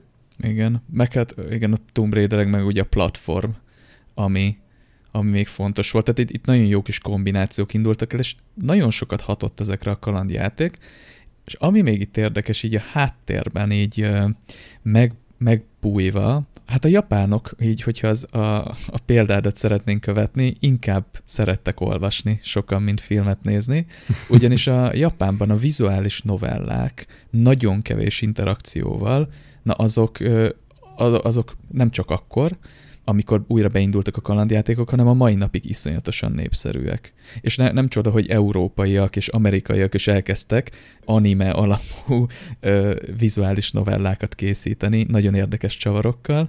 Szóval Japánban a kalandjátékoknak egy új generációja volt gyakorlatilag a vizuális novellák ami számomra egy, egy elég érthetetlen stílus, fogalmazunk mert én, én ezt nem bírom, engem nem szórakoztat, de ugyanakkor azt tudom, hogy zseniális történeteket kreáltak, és csavarokat bennük. Abszolút, tényleg, hogyha valaki fogékony az ilyen sztori alapú játékokra, meg az ilyen karakt, a jó, kar, jól megírt karakterekre, akkor a vizuális novella azt szerintem egy tök jó dolog lehet. Én is sokkal kevesebb vizuális novellával játszom, mint igazából bármi mással, mert számomra is kicsit nehezen adja magát ez a műfaj, de például ugye pont a nemrégiben megjelent magyar játék, a Chicken Police, az pont egy ilyen vizuális novella, ami meg nagyon Igen. magával ragadott engem. Tehát annak a, a vizualitása, a karakterei, a, a hangdesign, szinkrohangok, tehát annyira erős, hogy, hogy így engem tényleg nagyon-nagyon beszippantott az a játék. Még ha egy picit néha azért csalódtam is benne, mert én inkább számítottam egy point and click játékra a vizuális novella elemekkel, de ez igazából egy egy nagyon konkrét vizuális novella, nagyon-nagyon kevés feladványjal, tehát tényleg ezt inkább lehet nevezni konkrétan vizuális novellának, de ez nem a játék hibája, hanem csak az, hogy én hogyan ültem le lejátszani. De tényleg egyébként összességében egy nagyon-nagyon jó élmény. Igen. És látszik, hogy, hogy már nem csak a japánoké ez a, ez a műfaj, hanem tényleg a világszinten elterjedt, és nagyon sokan megtalálják benne a számításukat. Úgyhogy abszolút igaz, hogy létrejött alműfaj, és ezen kívül még létre is jött egy csomó más alműfaj. Gondolok itt például a Telltale játékokra. Azt talán lehet mondani, hogy ők indították el ezt a hát csúfoljuk interaktív filmnek őket. Így szokták így mondani, szokták igen, de csúfolni. tényleg igen. elég leegyszerűsítő. Uh, igen, de mondjuk lehet, hogy a Quantic Dream talán előbb csinálta a Heavy Rain-t például. Ezt most hirtelen nem Na, tudom. Ezt én se tudom, de tök, tök jó, hogy átvezettél ezekre, mert pont ezek vannak felírva, hogy ugye az új generáció, ezek a full 3D, ö, quick time eventek, többféle befejezésű, elágazó sztorikról ismeretes kalandjátékok ja, lényegében, igen. mint a Fahrenheit, Fahrenheit, Heavy Rain, később Detroit, vagy akár a Telltale játékok. Abszolút, és ez is egy nagyon jó új műfaj ami hát lehetne azt mondani, hogy a vizuális novellát fejlesztették tovább nem novellára, hanem filmre. Szóval tényleg olyan, hogyha egy filmet néznél, amiben te egy időnként bele tudsz nyúlni, és én ezeket is nagyon-nagyon szeretem egyébként. Én a Fahrenheit-et azt annak idején kétszer is végigjátszottam, nagyon-nagyon élveztem. Ami leginkább beszippantott, az a Telltale-nek a Walking Dead szériája, főleg az első season, hogy úgy mondjam, ugye epizódikusan adták már ki ezeket a játékokat. Igen. Az első season az, azt én nagyon-nagyon imádtam, de ez volt az a pont, és most visszacsatolok a, arra, amit a Falcon City kapcsán mondtam, hogy ez volt az a pont, amikor nagyon nagyot is csalódtam kalandjátékban. Mert én a, a Walking Dead szériát úgy játszottam, és úgy kezdtem el játszani, hogy nem töltöttem vissza mentést, meg nem kezdtem újra minden, hanem úgy voltam vele, hogy jó, ami történik, az történik, az lesz az én utam, és iszonyat erős érzelmi behatással volt rám az, hogy meghoztam döntéseket a játékban, és amiatt mondjuk meghalt egy nagyon fontos szereplő, és hasonlók. Vagy elindult egy olyan irányba a sztori, ami így, hát egy ilyen nagyon, nem tudom, drámai irányt vett, meg ilyenek. És így azt éreztem, hogy fú, basszus, tehát én hoztam meg ezeket a döntéseket, most együtt kell ezekkel élnem, tehát hogy ez tényleg nagyon immerzív volt azt érezni, hogy bármit csinálok, annak következménye lesz. És ki is írta ugye a játékban, ez egy kikapcsolható funkció volt, de alapvetően be volt kapcsolva, hogy csináltál valamit, akkor kiírta, hogy ez a karakter emlékezni fog arra, amit most csináltál, vagy ennek később még következménye lesz. És azért ez egy eléggé néha szíven ütött, hogy uh, lehet, hogy nem ezt kellett volna válaszolni, na mindegy. És aztán elkezdtem a Season 2-vel játszani, és azt is ugyanezzel a mentalitással kezdtem el, viszont az első epizódot végigvittem, valami, valami elcsúszódott a gépemen, és elveszett a mentés, és amikor kijött a második epizód, akkor újra kellett játszanom az első részt. És akkor úgy voltam, hogy na jó, akkor most itt az esély, most akkor másképp fogok mindent csinálni, megmentem azt a karaktert, más úton indulok el, stb. stb. És minden döntést máshogy hoztam meg, és minden pontosan ugyanúgy alakult, mint amikor először játszottam vele. Igen, és igen. ez volt az első ilyen nagy sok, hogy nem már, tehát azt hirdetjük a játékunkról, hogy minden döntésnek következménye lesz, és közben egyáltalán nem. És akkor utólag láttam meg, hogy a Season 1, ami rám óriási érzelmi hatással volt, semmit nem tudtam volna másképp csinálni azokkal a részekkel kapcsolatban, amiknél azt hittem, hogy az én döntésem miatt alakult úgy a történet. És ez volt az, amin így nagyon felszívtam magam, és ezért csináltam azt, hogy na jó, Falcon City-ben már pedig, ha döntünk, akkor az igenis el fogja vinni a sztorit egy más irányba. És ez csak részben sikerült, és egyébként itt még egy apróságra visszacsatolok, hogy nagyon érdekes volt, hogy ugye a, a Telltale játékokban kiírja a sarokba, hogy ennek következménye lesz, miközben valójában nem is, és arra jöttem rá a Falcon City fejlesztésénél, meg amikor már ugye azért tesztelgette egy-két ember, nálam ezek nem voltak kírva. Nálam tényleg volt különbség, hogy mondjuk egy adott rész hogyan alakul, vagy egy karakter hogyan fog veled viselkedni, attól függően, hogy mit cselekedtél, de a játék ezt nem közölte a játékossal, és ha valaki csak egyszer végigjátsza, akkor így hm, jól van, akkor ez egy játék volt, és ennyi, de nem tudja azt, hogy valójában bármi, amit tett, az másképp is alakulhatott volna. És ezért muszáj volt beleraknom, például a játék elejére kiírtam, hogy a döntéseid hatással lesznek a történetre, ami egy ilyen nagyon ilyen erőltetett mesterkélt dolog, de, de basszus oda kell tenni, mert különben nem tudja a játékos. Másrészt beleraktam egy kis ikont, hogy bármikor, amikor olyan dolgot cselekszel a játékban, ami tényleg másképp alakulhatott volna, tehát ez nem ilyen kamu, mint a teltélnél, hanem tényleg lett volna egy más út, akkor felugrik egy kis ikon, egy ilyen kis fel, felkiáltó jellel, hogy tud, hogy hoppá, itt most csináltam valamit, amit másképp is lehetett volna. És így már tök jól működött. Uh-huh. Tehát így már kapott visszajelzést a játékos rögtön, hogy húha, na most csináltam valamit, ami, amit lehetett volna másképp is, és sokkal jobban ö, ö, rábírja az embert, hogy utána újra megpróbálkozzon vele, de egyébként ezt se csináltam tökéletesen, mert nagyon sok olyan döntési helyzet van, amiről a Falcon City-ben, amiről nem tudja a játékos, hogy ez egy döntési helyzet. Mert ugye egy telte játékban megáll a játék, ott van a karakter középen, és jobbra is, meg balra is tudsz kattintani, jobbra tudsz menni, balra tudsz menni, stb. Tehát válaszút elé állít téged a játék, és egyértelmű lesz, hogy igen, ez most egy döntési helyzet. A Falcon City-ben van olyan, hogy egy karakterrel hamarabb beszélsz, mint egy másik karakterrel, az már egy döntési helyzet. Uh-huh. Ez De ezt a játékos nem tudja, mert ahhoz, ahhoz van szokva egy kalandjátékban, hogy én mindent végigkattintok. Bemegyek a szobába, akkor mindent végignézek, mindent végigkattintok, mindent kipróbálok, és ez például azt gondolom, hogy ez egy rossz design döntés volt a részemről, hogy, hogy ilyet benne hagytam, hogy nem egyértelmű a játékos számára, hogy na ez most egy döntés volt. Mert ez a Maniac Mansion féle döntési helyzet, amikor elhasználod a festékoldót a játék közepén, és aztán nem tudod használni, amikor tényleg kell, és ez egy szemét dolog. Nyilván a Falcon City-t végig lehet játszani, bármit is döntesz, de, de lehet, hogy olyan kombinációt hozol ki, hogy nem fogod tudni megoldani az ügyet uh-huh. a végén. Tehát be tudod fejezni, csak sikertelen Aha. lesz a, a küldetés, úgymond. Szóval ezt például sokkal tudatosabban át kellett volna gondolnom. Nagyon érdekes ez a téma. A negatív possibility space-nél beszéltem kicsit erről, Ugye ezek azok a szituációk, amik így meg tudják alapozni azt az érzést, hogy minden lehetséges. Hogy egy belső motiváció által valamit megcsinálsz egy játékban, mert azt hiszed lehetséges, de amúgy érezhetően nem a főcsapás vonalon jársz, és amikor odaérsz, akkor a, a játéknak a designer, maga a játék jutalmazza azt, hogy te ezt megtetted. Ellenkező esetben viszont nagyon lehangoló.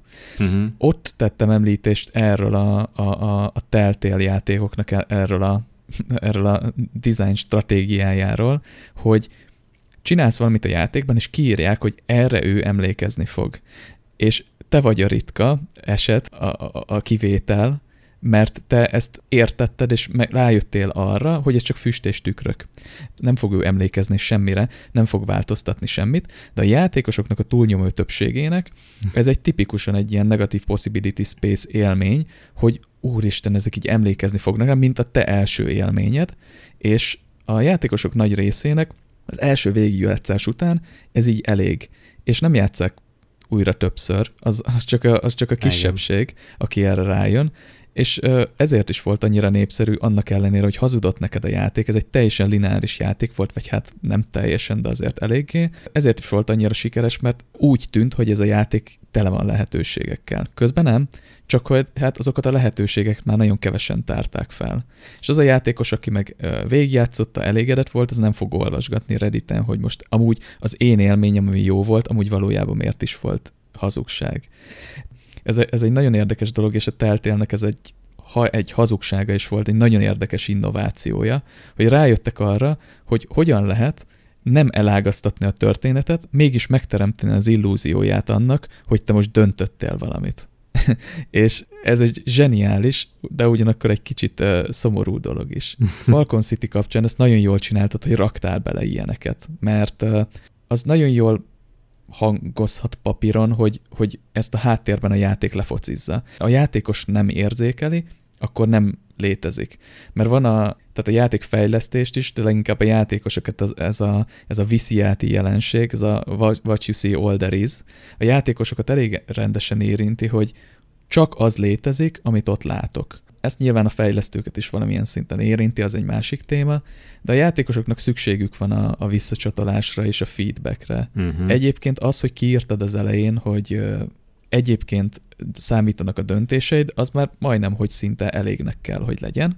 Bár ugye érdemes ráerősíteni néhány ilyen UX fogással, mint például a felkiáltójel. Nyilván nem kell mindent a szájukba rágni a játékosoknak, de, de igen, ezek kellenek hozzá. Hát igen. És egyébként ezen gondolkodtam, hogy voltak olyan kalandjátékok régen, akár csak a Blade Runner kalandjáték, amiben rengeteg dolog véletlenszerűen generálódik le a játék indításakor, hogy hol lesznek tárgyak, hol lesznek karakterek, meg mit tudom én. És például nem tudom, mert őszintén szóval azzal a játékkal még nem játszottam, pedig nagyon régóta szeretnék, és nem tudom, hogy ott például van-e bármiféle visszajelzés a játékos felé, hogy amúgy nem tudom, tudod-e, kedves játékos, de amit most itt játszol, az full egyedi, mert legközelebb egyáltalán nem biztos, hogy így fog indulni. Nem tudom, hogy például ott ez tudtára van-e adva a játékosoknak. Egy csomó régi játékban vannak ilyenek, és nem volt tudtára adva a játékosnak, hogy itt most másképp is alakulhattak volna dolgok, vagy másképp is lehetnének. De ma meg, ma meg ezekre egyszerűen szükség van. Igen, igen. Ez jó kérdés, mert a, úgy ott a replikánsok a Blade Runnerben, ott, hogy melyik karakter replikáns, uh-huh. remélem jól fogalmaztam, replikáns. Igen, igen. igen. Replikant.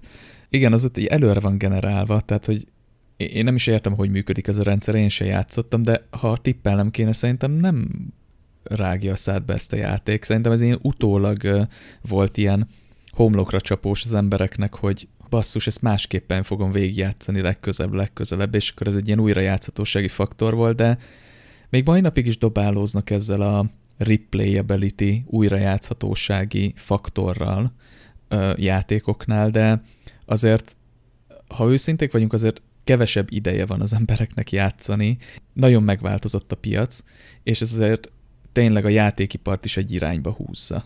Beszélgettünk is itt mondjuk az Elden Ring kapcsán arról, hogy azért nagyon sokan lepattantak erről a játékról, hogy végigjátszak, mert óriási.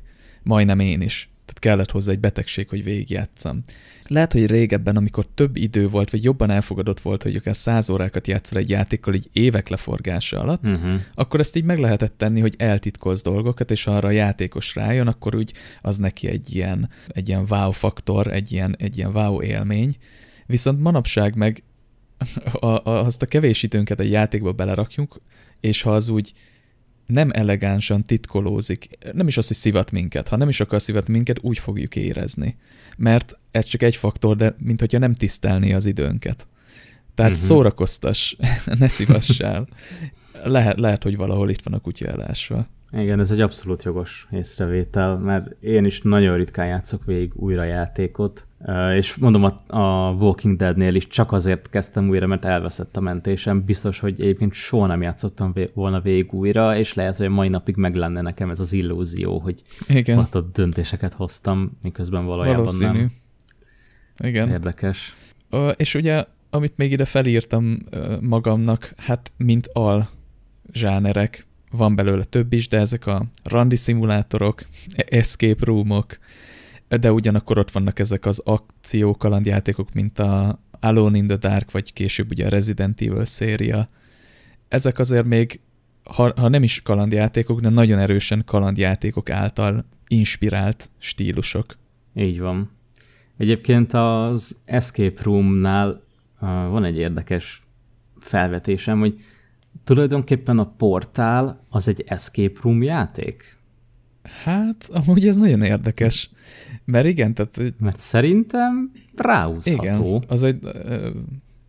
talán ettől is nagyon érdekes a, a portál, hogy egy könnyen érthető és nagyon érdekes alapkoncepció, ami ugye a portál gán, le, létrehoz neked egy lényegében, ha úgy nézzük, akció, mert azért FPS, de nyilván nem lövöldözöl benne, platformer, mert azért ugrálsz, logikai, mert logikai feladványok, meg puzzle játék, és mivel ki kell jutnod egy helyről, az az alap felvetése, vagy az alap konfliktusi játékban, ezért gyakorlatilag egy escape room is. Nagyon érdekes ez a játék egyébként, ez, ezen is annyit szoktam gondolkodni a portálon, hogy az miért működik ennyire jól, és, és hogyha nagyon leegyszerűsíted a, leegyszerűsíted a dolgokat, akkor igazából a portál logikája ráhúzható szinte minden kalandjátékra, szerintem játék design szempontjából, mert én például azért szeretem nagyon a kalandjátékokat. Nyilván a story, oké, okay, fontos a story, ha jó story van, az, az nyilván élvezi az ember, de hogy a, a történet az igazából minden játékban az a gameplay loopnak az utolsó lépcsőfoka és az elsődleges gameplay loop, vagy a másodlagos, azok, azok mindig az, amit nem tudom, percről percre csinálsz. És az meg, az meg szinte soha nem a történet, és a portálban tulajdonképpen az a célod, hogy kiuss a szobából, vagy hogy eljuss egy következő helyszínre. És nálam például a kalandjátékok pont emiatt működnek, hogy nekem is ott mindig az a célom, hogy oké, okay, most már ismerem ezt nem tudom, három szobát, amiben vagyok, vagy négy helyszínt, tök mindegy, de most már látnék valami újat, valami látványosat, valami érdekeset, és azért csinálom a feladványokat, nyilván maga a feladvány is érdekes, meg izgalmas, de a célom mindig az, hogy tovább jussak egy új helyszínre. Például annó a Agon című játék, az, az egy magyar játékszéria, nagyon, nagyon szeretem azt is, és abban volt az, amikor a, a, a Toledo című résznek a demójával játszottam, még nem volt meg az eredeti, és igazából egy néhány helyszínt be tudtál járni, és volt egy szoba, amiben a történet szerint beköltöztünk ebbe a szobába, és a szobának az egyik sarkába volt egy ajtó, ami valahova vezetett, de nem tudjuk, hogy hova vezet. És az volt a célom, hogy mi van az ajtó mögött. Tudni akarom, mi van ott az ajtó mögött. és a demóban nem lehet bejutni az ajtó mögé, Úgyhogy megvettem a teljes játékot, és végigjátszottam az egész szériát, hogy eljussak ide, és meg tudjam, hogy mi van az ajtó mögött. Tehát Úristen, mekkora marketing Igen.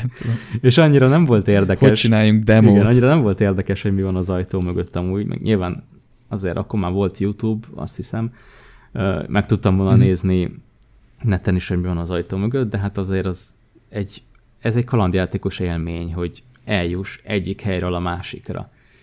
És ez, ez ráhúzható a portára is, hogy itt is ez a, az elsődleges gameplay loop, vagy má, inkább talán másodlagos, hogy eljuss a következő helyszínre, hogy lássam, hogy na ott vajon mi fog rám várni. Igen. És ez egy nagyon, nagyon érdekes dolog, hogy attól függetlenül, hogy ez a fajta gameplay a kalandjátékokban egy nagyon nehezen prezentálható, tehát nagyon nehezen tudsz ebből egy jó trélert vágni, hogy hú, milyen jó élmény eljutni az egyik rajzolt képernyőről a másik rajzolt képernyőre. Ezt nagyon nehéz megvágni, de a portál meg amiatt, hogy tényleg egy FPS lett belőle, mert hogy oké, okay, hogy nem lősz úgy, mint egy lövöldözős játékban, de a portálokat te lövöd egy fegyverből. Igen. Tehát ők kitalálták a tökéletes Meg receptet. Rád. Igen, lőnek is rád a kis robotok.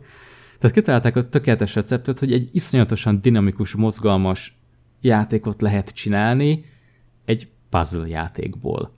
Igen. Úgyhogy szerintem ez is egy, egy nagyon jó ilyen műfaj megújulás, amit a portállal műveltek, hogy egy puzzle játékból csináltak egy akciójátékot, anélkül, hogy neked meg kellene ölnöd másokat. Igen. Szóval lenyűgöző. Igen, abszolút. Én is imádom a portált, és ez zseniális, és játékdesign szempontból, meg így a gamingben a portál az egy ilyen örökzöld téma, erre rengeteget lehet beszélni. Mert, a portálnak az érkezése is azért egy kicsit így, így bedobott egy követ a, akkor egy kicsit álló vízbe, hogy így felkapták az emberek a fejüket, hogy így, így hoppá, mi történik uh-huh. itt. Mhm.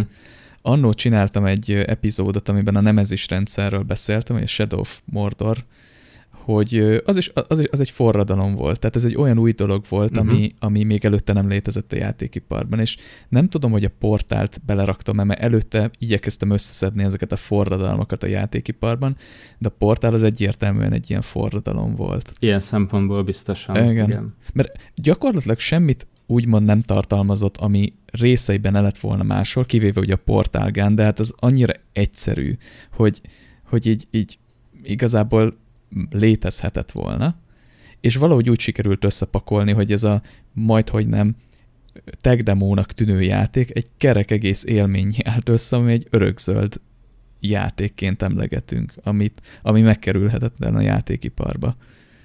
Szóval valóban fantasztikus. És hát igen, ugye, hogy itt beszélgettünk gameplay loopokról, ha most visszamegyünk a kalandjátékokhoz, és most nem a, az alstílusokat nézzük, hanem ha azt mondjuk, hogy kalandjáték, és egy kicsit így a point and click oldalon maradva, de azért mégis valamennyire az új hullámba is így belekóstolva, milyen részei vannak egy kalandjátéknak? Mik a, a core elemei, amiből felépül? Hát szerintem a, az elsődleges és talán legfontosabb elem, hogyha tényleg a klasszik eredeti kalandjátékokról beszélünk, akkor szerintem a tárgygyűjtögetés, hogy mindent összeszedsz, ami mozdítható, és aztán a következő lépés még, hogy ezeket megpróbálod kombinálni, vagy egymással, vagy valamilyen fajta egyéb tárgyal a szobában, helyjel, emberekkel, más karakterekkel, uh-huh. és, és aztán meglátod, hogy mi lesz ebből az egészből. Uh-huh. Tehát, hogy és... ha, klasszikusokat nézzük, akkor a tárgyak azok, azok mindenképp egy, egy fontos pontjai. Igen, szerintem abszolút, főleg, mert ugye a, a legelső grafikus kalandjátékokban még nem is nagyon tudtál más karakterekkel így beszélgetni, meg nem voltak ilyen párbeszéd opcióid, mert nyilván beszélgettek a karakterek, de hogy nem az volt, hogy te oda mész, és akkor kiválasztod, hogy mit mondasz neki, tehát nem uh-huh. volt mhm. még ez a, ez a dialógus rendszer, ami később azért elég fontos lett a kalandjátékokban. Az elsődleges azt szerintem mindenképp ez a tárgyűjtögetés, és, és kombinálgatjuk egymással, és próbáljuk megoldani a, a feladványokat, amiket néha nem is tudunk, hogy feladvány-e, vagy micsoda. Uh-huh. Tehát akkor egy felsőbb szinten akkor a puzzle gyakorlatilag, meg a fejtörők. Uh-huh. És akkor én ugye már említettem magát a történetet, gyakorlatilag akkor jó, fogalmazzunk így, hogyha ez egy ilyen átívelő történet. Szerintem igen.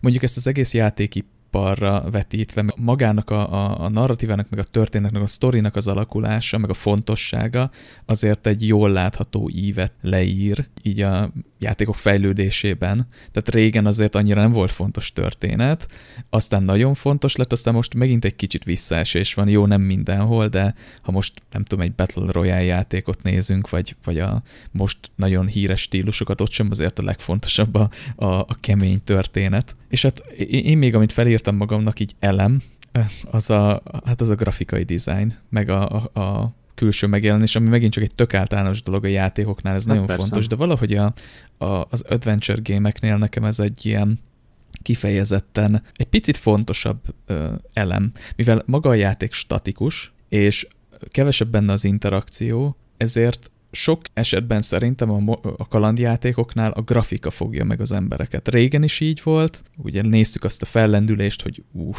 elszáll az agyam a, a, a, az FMV-től, vagy éppen a renderektől, de azért most is így van, hogyha van egy kalandjáték kijön, manapság egy indi kihoz, akkor hogyha ütős és megfogó a kül, külleme, akkor azért hamarabb felfigyelnek rá. Abszolút. És ha ezeket a, az elemeket nézzük, meg úgy általánosabban kalandjátékokat, akkor azt meg tudjuk mondani, hogy mitől jó egy kalandjáték. Azért itt már kóstolgattuk ezt a témát, így, így a történ, történetük kapcsán. Igen. Én így kiírtam pár ö, dolgot magamnak, hogy így kutattam, meg így próbáltam magam is rájönni, hogy egyébként maga a történelmük kapcsán, meg, meg ahogy a játékosok viszonyulnak hozzá, mi az, amitől jó lesz egy kalandjáték. És ö, nekem itt az egyik első elem az, hogy tiszták benne a célok. Erre ott utaltunk, hogy igazából a játékos a játékon belül az adott pillanatban tudja, hogy mit kell csinálnia. Uh-huh. Tudja, hogy mi a fő célja, de minden egyes pillanatban tudja azt, hogy vannak rövidebb távú céljai, és pontosan éppen mit csinál. Ugye ez az elakadásoknál beszéltünk erről, vagy, vagy nem is az, hogy nem kell elakadnod, vagy végérvényesen elakadnod egy kalandjátékban, de az, amikor nem tudod, hogy mit csinálj. Ugye ennek az ellen példája. Ó, igen. Ez, ez egy szerintem nagyon gyakori probléma a kalandjátékokban, hogy mondjuk megvan adva a cél, hogy nem tudom, megszerez egy tárgyat, amit nem érsz el, de ezen kívül semmilyen más ö, mankót nem ad neked a játék, hogy milyen irányba kéne eljutni, vagy mit, mit kéne ezzel kezdeni. Ö, ez, ez szerintem nagyon gyakori probléma. Volt egy kalandjáték, amiben azt hiszem, hogy a Secret Files valamelyik része volt, hogy az egyik szereplő be volt zárva egy ketrecbe, valami dzsungel közepén, és akkor volt ott egy őr, aki tőle háttal őrizte őt, és valami tárgyat meg kellett szerezni, amit nem értünk el. És hát mi, mi, min kezd az ember gondolkodni, akkor valami hosszú tárgyat próbálok keresni, vagy próbálok beszélni az őrrel, vagy mit tudom én, és valami olyan kicsavart megoldás volt, hogy ott találtál ilyen narancsokat, és a narancsokat össze kell, rá kellett szurkálnod ilyen botokra, és abból kellett csinálnod egy ilyen kis kocsit, amit lelöktél a, a lépcsőn, és az legurult, és megpöccintett egy tárgyat, és akkor az valahogy pont felét dőlt, vagy valami ilyesmi. Tehát, hogy ez a, ez a kinek jut eszébe, hogy felszedek narancsokat, és abból építek egy kis kocsit botokból, tehát ez a, ez a teljesen kicsavart hülyeség, igen. E, e, ez az, ami szerintem nagyon bosszantó tud lenni játékok, kalandjátékokban, amikor abszolút logikátlan egy feladvány, és teljesen túl van tekerve, tehát hogy, hogy nem a legegyértelműbb, hogy jó, hogyha vannak nálam botok, akkor abból egy hosszú tárgyat próbálok megcsinálni, hanem nem, narancsokból egy kis kocsit. Igen. Kinek, kinek jut ez eszébe? Ez, ez szerintem egy nagyon nagy probléma, hogyha ezek, ezek túl vannak csavarva, meg, meg az, hogyha mondjuk nem tudom, elindul a játék, és ott állsz egy szobába, és nem mond neked semmit a játék, hogy egyébként nem, nem dob fel neked egy ilyen alap problémát, amivel kezdened kéne valamit, vagy bármi célt, amit kéne csinálnod, hanem indulj el, és akkor majd lesz valami. Igen. Ez, ez is egy ilyen nagyon problémás dolog. Így Igen, a, amit már említettem, a nem számító döntések, az engem nagyon tud zavarni. Igen, igen. Amit mondtál, ez nálam is egy következő pont, hogy ez a jelek alkalmazása, előfeszítés, nem túl direkt segítségnyújtás, tele, terelés vagy nyomok biztosítása. Ugye erről akkor beszéltünk, amikor ha, ha túl egyszerű egy feladvány, akkor unalmas, ha viszont túl összetett vagy értelmetlen, akkor az meg egyszerűen frusztráló. Tehát vagy unalmas lesz a játék, vagy frusztráló, és meg kell találnod mm-hmm. azt az arany középutat, bekerüljön a játékos egy flowba. Tehát, hogy egy ilyen aha momentre kell rávinni a játékost, amikor rájön valamire, és amikor eléri az a, az a pillanat, hogy én egy intelligens, kompetens ember vagyok, aki most ezt kitalálta, akkor belekerüljön egy flowba, hogy így rohangászik ide-oda, hogy akkor oké, ez megvan, akkor azt tudom, hogy ide kell rakni, aztán ide kell rakni, és ezt nagyon be lehet toppolni ezt az érzést. Uh-huh. Tehát több kalandjáték esetén azt játékosok beszámolója, meg design elemzések kapcsán azt találtam, hogy nem csak egy adott feladványnak kell flowba helyeznie az embert, mert ugye a flownak egy alap, alap kritériuma, hogy valami ne legyen, tehát a flow csatornába legyen, ez azt jelenti, hogy ne legyen túl egyszerű, de ne legyen túl nehéz sem. Mert a nehéz a szorongás szül, az egyszerűség meg unalmat, és hogyha flow csatornába beleraknak egy feladvány által, akkor a feladvány következményei tartsanak ebben a flow csatornában.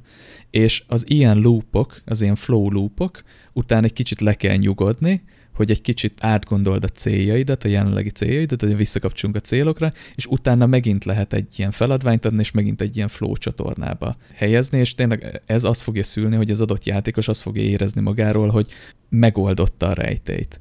És minél ö, szofisztikáltabb jelzéseket adunk, nem elrejtetteket, hanem minél szofisztikáltabbakat, itt is meg tudjuk találni azt a jelzést, vagy azt a fajta kommunikációs csatornát, hogy ne érezze azt a játékos, hogy túl sokat segítettünk neki, akkor, akkor ez még erősebb tud lenni. Igen, abszolút. Erre is vannak szerintem nagyon jó negatív példák, akár akció kalandjátékoknál. Most játszottam pont nemrég a Shadow of the Tomb Raider-rel, uh-huh, uh-huh. Ami, aminek ennek a rebootnak az első részét én nagyon szerettem, a második az már kevésbé tetszett, és ez a harmadik, ez már ilyen... Uh, és e, ebben, ebben van az, hogy bekerülsz mondjuk egy ilyen, uh, nem tudom, kriptába, ahol kapsz egy ilyen környezeti puzzle feladványt, amit meg kell oldani, és akkor eljutsz a, nem tudom, sírhelyhez, vagy akárhova. Uh-huh. És, és itt van az, hogy egész jók a feladványok, de állandóan segíteni akar neked a játék, és bármikor uh-huh tehát bármikor már van egy ilyen nyom, egy, egy gomb, amit ha megnyomsz, akkor, akkor látod az interaktív tárgyakat, hogy mi az, amit meg lehet mozdítani, vagy valamit lehet vele kezdeni, és ha ezt a gombot megnyomod, akkor, akkor Lara állandóan elmondja, hogy mit kell csinálni. és hogyha 5 másodpercenként nyomod meg, akkor 5 másodpercenként elmondja, hogy mit kell csinálni, és ez szerintem rettenetesen idegesítő, hogy nem hagyja, hogy én jöjjek rá, jó, nem, nem szokta konkrétan megmondani a feladványt, hanem csak mi mondja, hogy hú, izé, egy szintbe kell állítanom a, nem tudom, köveket. És akkor ezt 5 perc, öt másodpercenként elmondja, hogy egy szintbe kéne állítanom a köveket. Nagyon-nagyon zavaró. Ugyanez volt a Jedi Fallen Ordernél, ahol szintén vannak szerintem tök jó ilyen környezeti puzzle feladványok, és hogyha fél perc alatt nem oldod meg, akkor már kiírja a játék, hogy nyomd meg ezt a gombot, és akkor segítünk, hogy mit kell csinálni és ezek engem nagyon idegesítenek, hogy hagyjon már végén, hogy hadd gondolkozzak, és hadd csináljam meg, ne segítsen állandóan. Ez, ez szerintem egy ilyen nagyon túltolt dolog a mainstream videójátékokban, vagy a AAA videójátékokban, hogy úristen, csak nehogy elakadjon a játékos, mert akkor izé ki fog lépni, és ezért inkább telerakják ilyen kis segítségekkel, meg hintekkel a játékot. Igen. Borzasztó zavaró. Viszont van a, a másik, másikra is van egy példa, amikor meg túl nehéz, a Falcon City. a Falcon City csak úgy tudod jól végigjátszani, ha megtalálsz egy bizonyos, nagyon fontos nyomot. Aha. Illetve van egy, van egy másik megoldás, amikor véletlenül pont el tudod kapni az összes rossz fiút, de ilyen kérdőjelekkel állsz, hogy most mi van, tehát hogy így nem jöttél rá a dolog megoldására, de, de összeáll úgy a kép, hogy pont el tudsz mindenkit kapni, és akkor a végén így rájössz, hogy ah, ja, hogy ez volt. Uh-huh. De hogy egyébként, hogy, hogy úgy juss el a fináléra, hogy már mindent tudsz, ahhoz meg kell oldani egy olyan feladványt, vagy egy olyan fejtörőt, amire az égvilágon semmilyen kapaszkodót nem adok, és ez egy olyan feladvány, ami egy más játékban max egy easter egg lenne. Uh-huh. Tehát, hogy így, ha rájössz erre, tök jó, mert hogy ez egy ilyen nagyon-nagyon, nem gondolsz rá alapból, hogy ezt is meg kéne csinálni, és a játék nem szól neked, hogy itt még lehet, hogy azért lenne valami, amit meg kéne nézni, vagy ki kéne próbálni.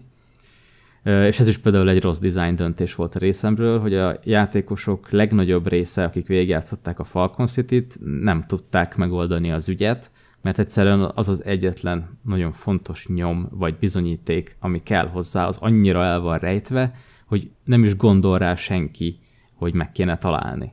Uh-huh. És ez például egy rossz, ez rossz design döntés szintén. Hát igen, de ugyanakkor ez amúgy lehet a játéknak egy ilyen, ahogy mondtad, hát nem is easter hanem egy ilyen, egy ilyen csármja is lehet a játéknak, hogy végigjátsza valaki, és nem ért a végét, aztán szembesül azzal, hogy ja, valamit meg kellett volna találnom, ez akár egy érték is lehet, de ez, ez nagyon vékony jég, tehát ez nagyon rizikós. Hát igen, ez, ez, ez működik mondjuk egy, egy Elden Ringnél, amit több, nem tudom, több millió ember játszik egyszerre, és Igen. néhány nagyon elvetemült ember mindent kipróbál, és akkor a titkok szépen lassan felfedésre kerülnek, vagy amikor te beszéltél például a Shadow of the Colossusról, uh-huh. Ahogy a Bluepoint Games beletette azt az egy kis plusz valamit, az, tehát hogy ha én belerakok egy ilyen dolgot a játékomba, amivel játszott, nem tudom, 500 ember nagyon maximum, senki nem fogja megtalálni, és senki nem is fogja érezni a kényszert, hogy ilyet megkeressen.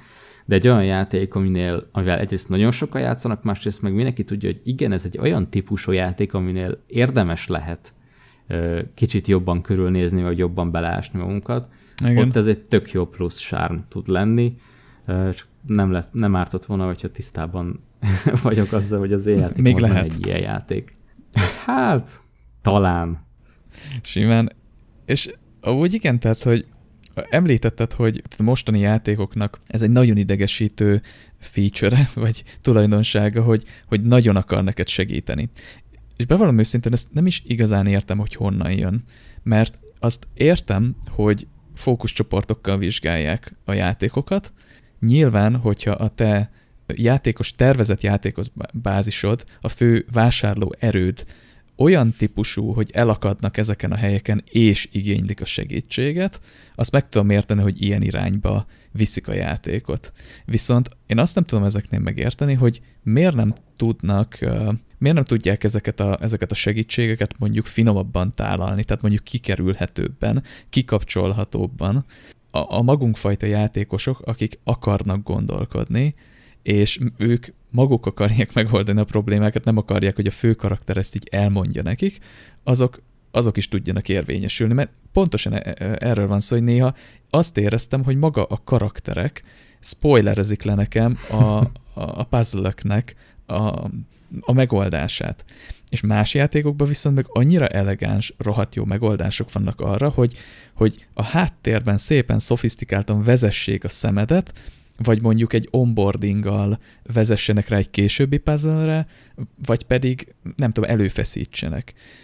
Gondolok itt például a, a, a God of War-ra. Tehát nem tudom, a God of War-ban te tapasztaltad bármikor is, hogy egy puzzle-be segíteni akar neked a játék. Jó, néha megszólal a boy, uh-huh. de nem azt mondja neked, hogy le kéne fagyasztani a fejszéddel a, izé, a lift mechanikát, hanem hanem csak így azt mondja, hogy van ott valami érdekes. Igen. Tehát, hogy igen, és ott, amikor így, ha, ha oda letettek volna a játék háromnegyedénél ahhoz a puzzlehöz, fingom nem lett volna, hogy mit kell csinálni.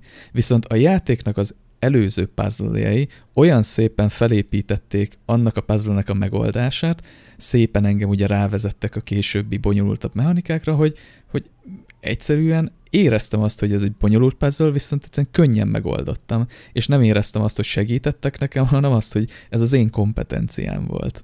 Igen, szóval igen. ezt lehet nagyon ügyesen csinálni. Nyilván nem könnyű, de lehet nagyon elegánsan és nagyon szépen csinálni. És szerintem ez a fajta rávezetés még a, azoknak a játékosoknak is hatásos, akik egyébként igényelnek, vagy elviselik, sőt lehet, hogy szeretik ezt a fajta vezetést. Igen, ezzel egyetértek.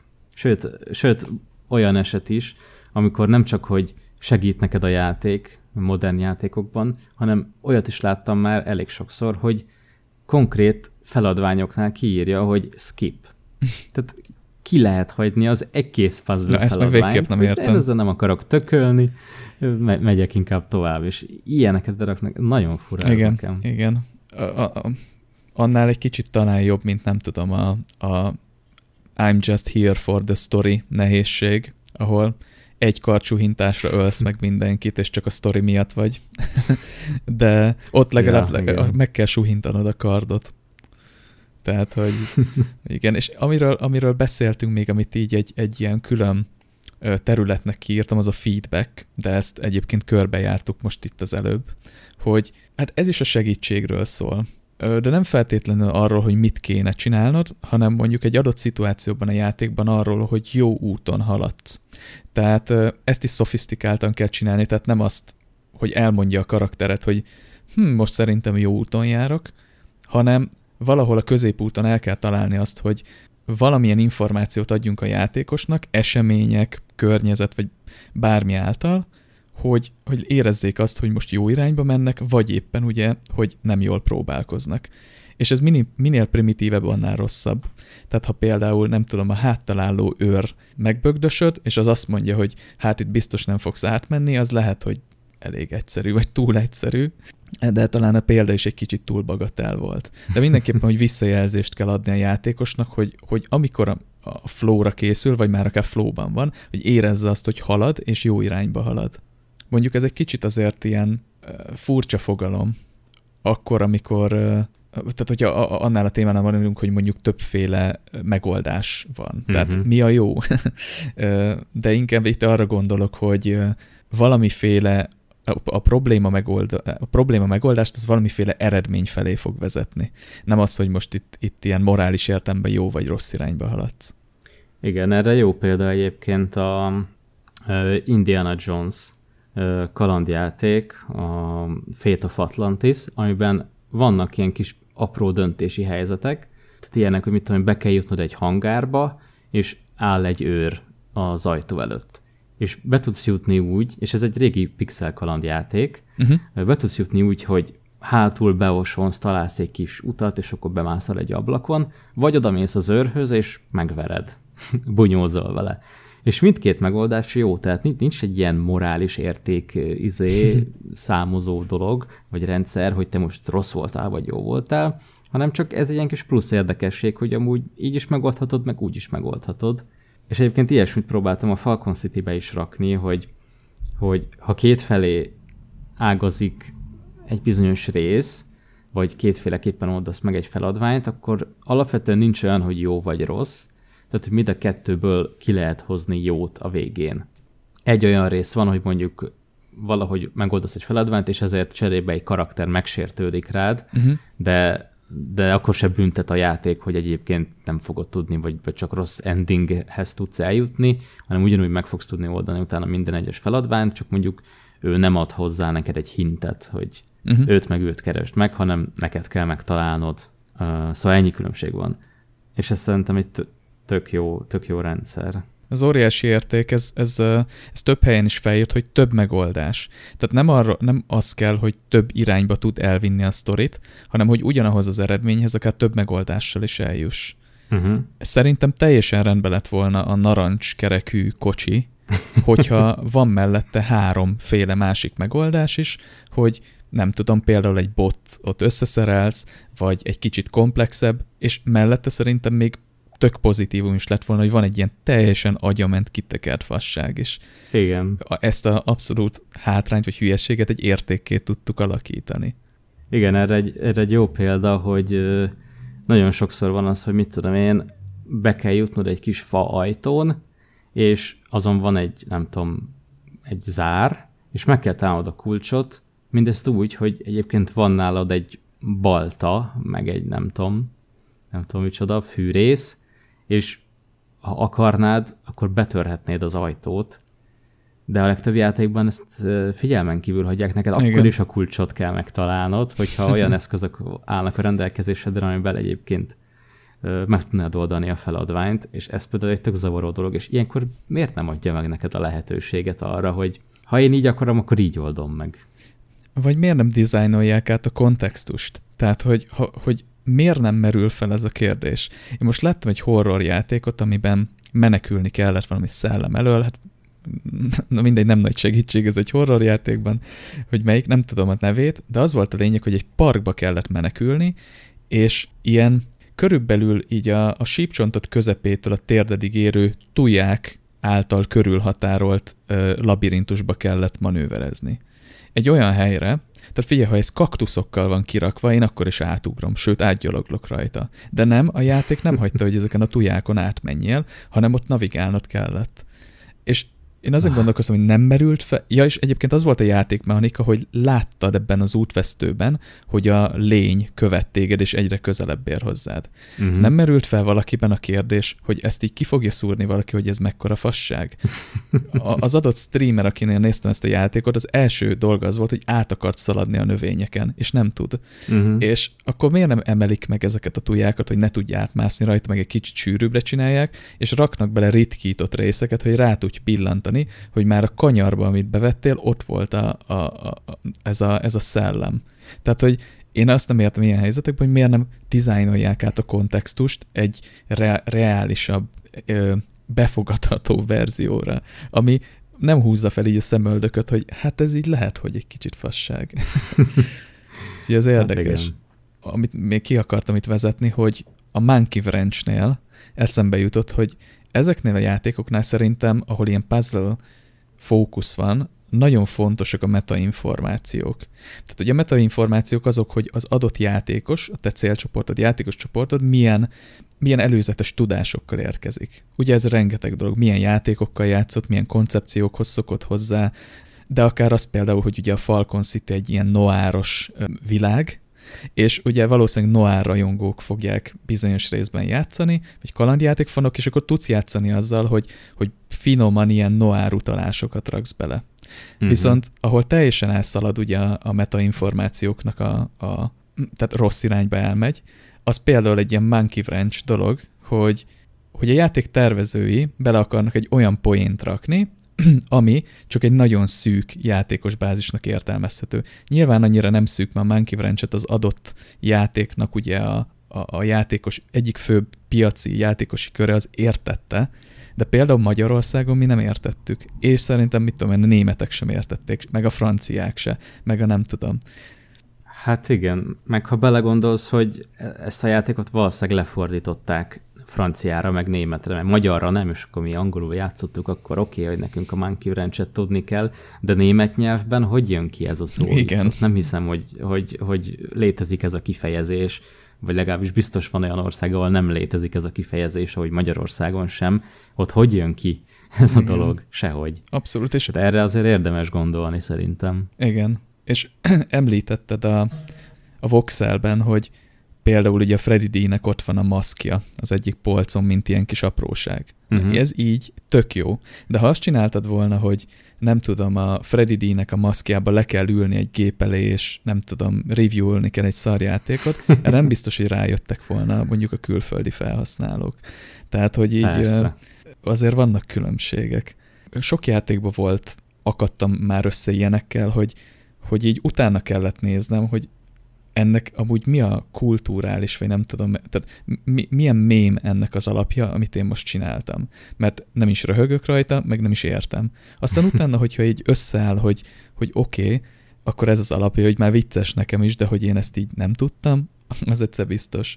Nyilván egyébként a, a metainformációk ilyen szempontból akkor lényegesek, hogyha olyan dolgot raksz bele, amit totál elakasztja egy nagy részét a játékos bázisodnak, az, hogy most beraksz a háttérbe valamit, amit egy kis réteg ért, az szerintem teljesen rendben van.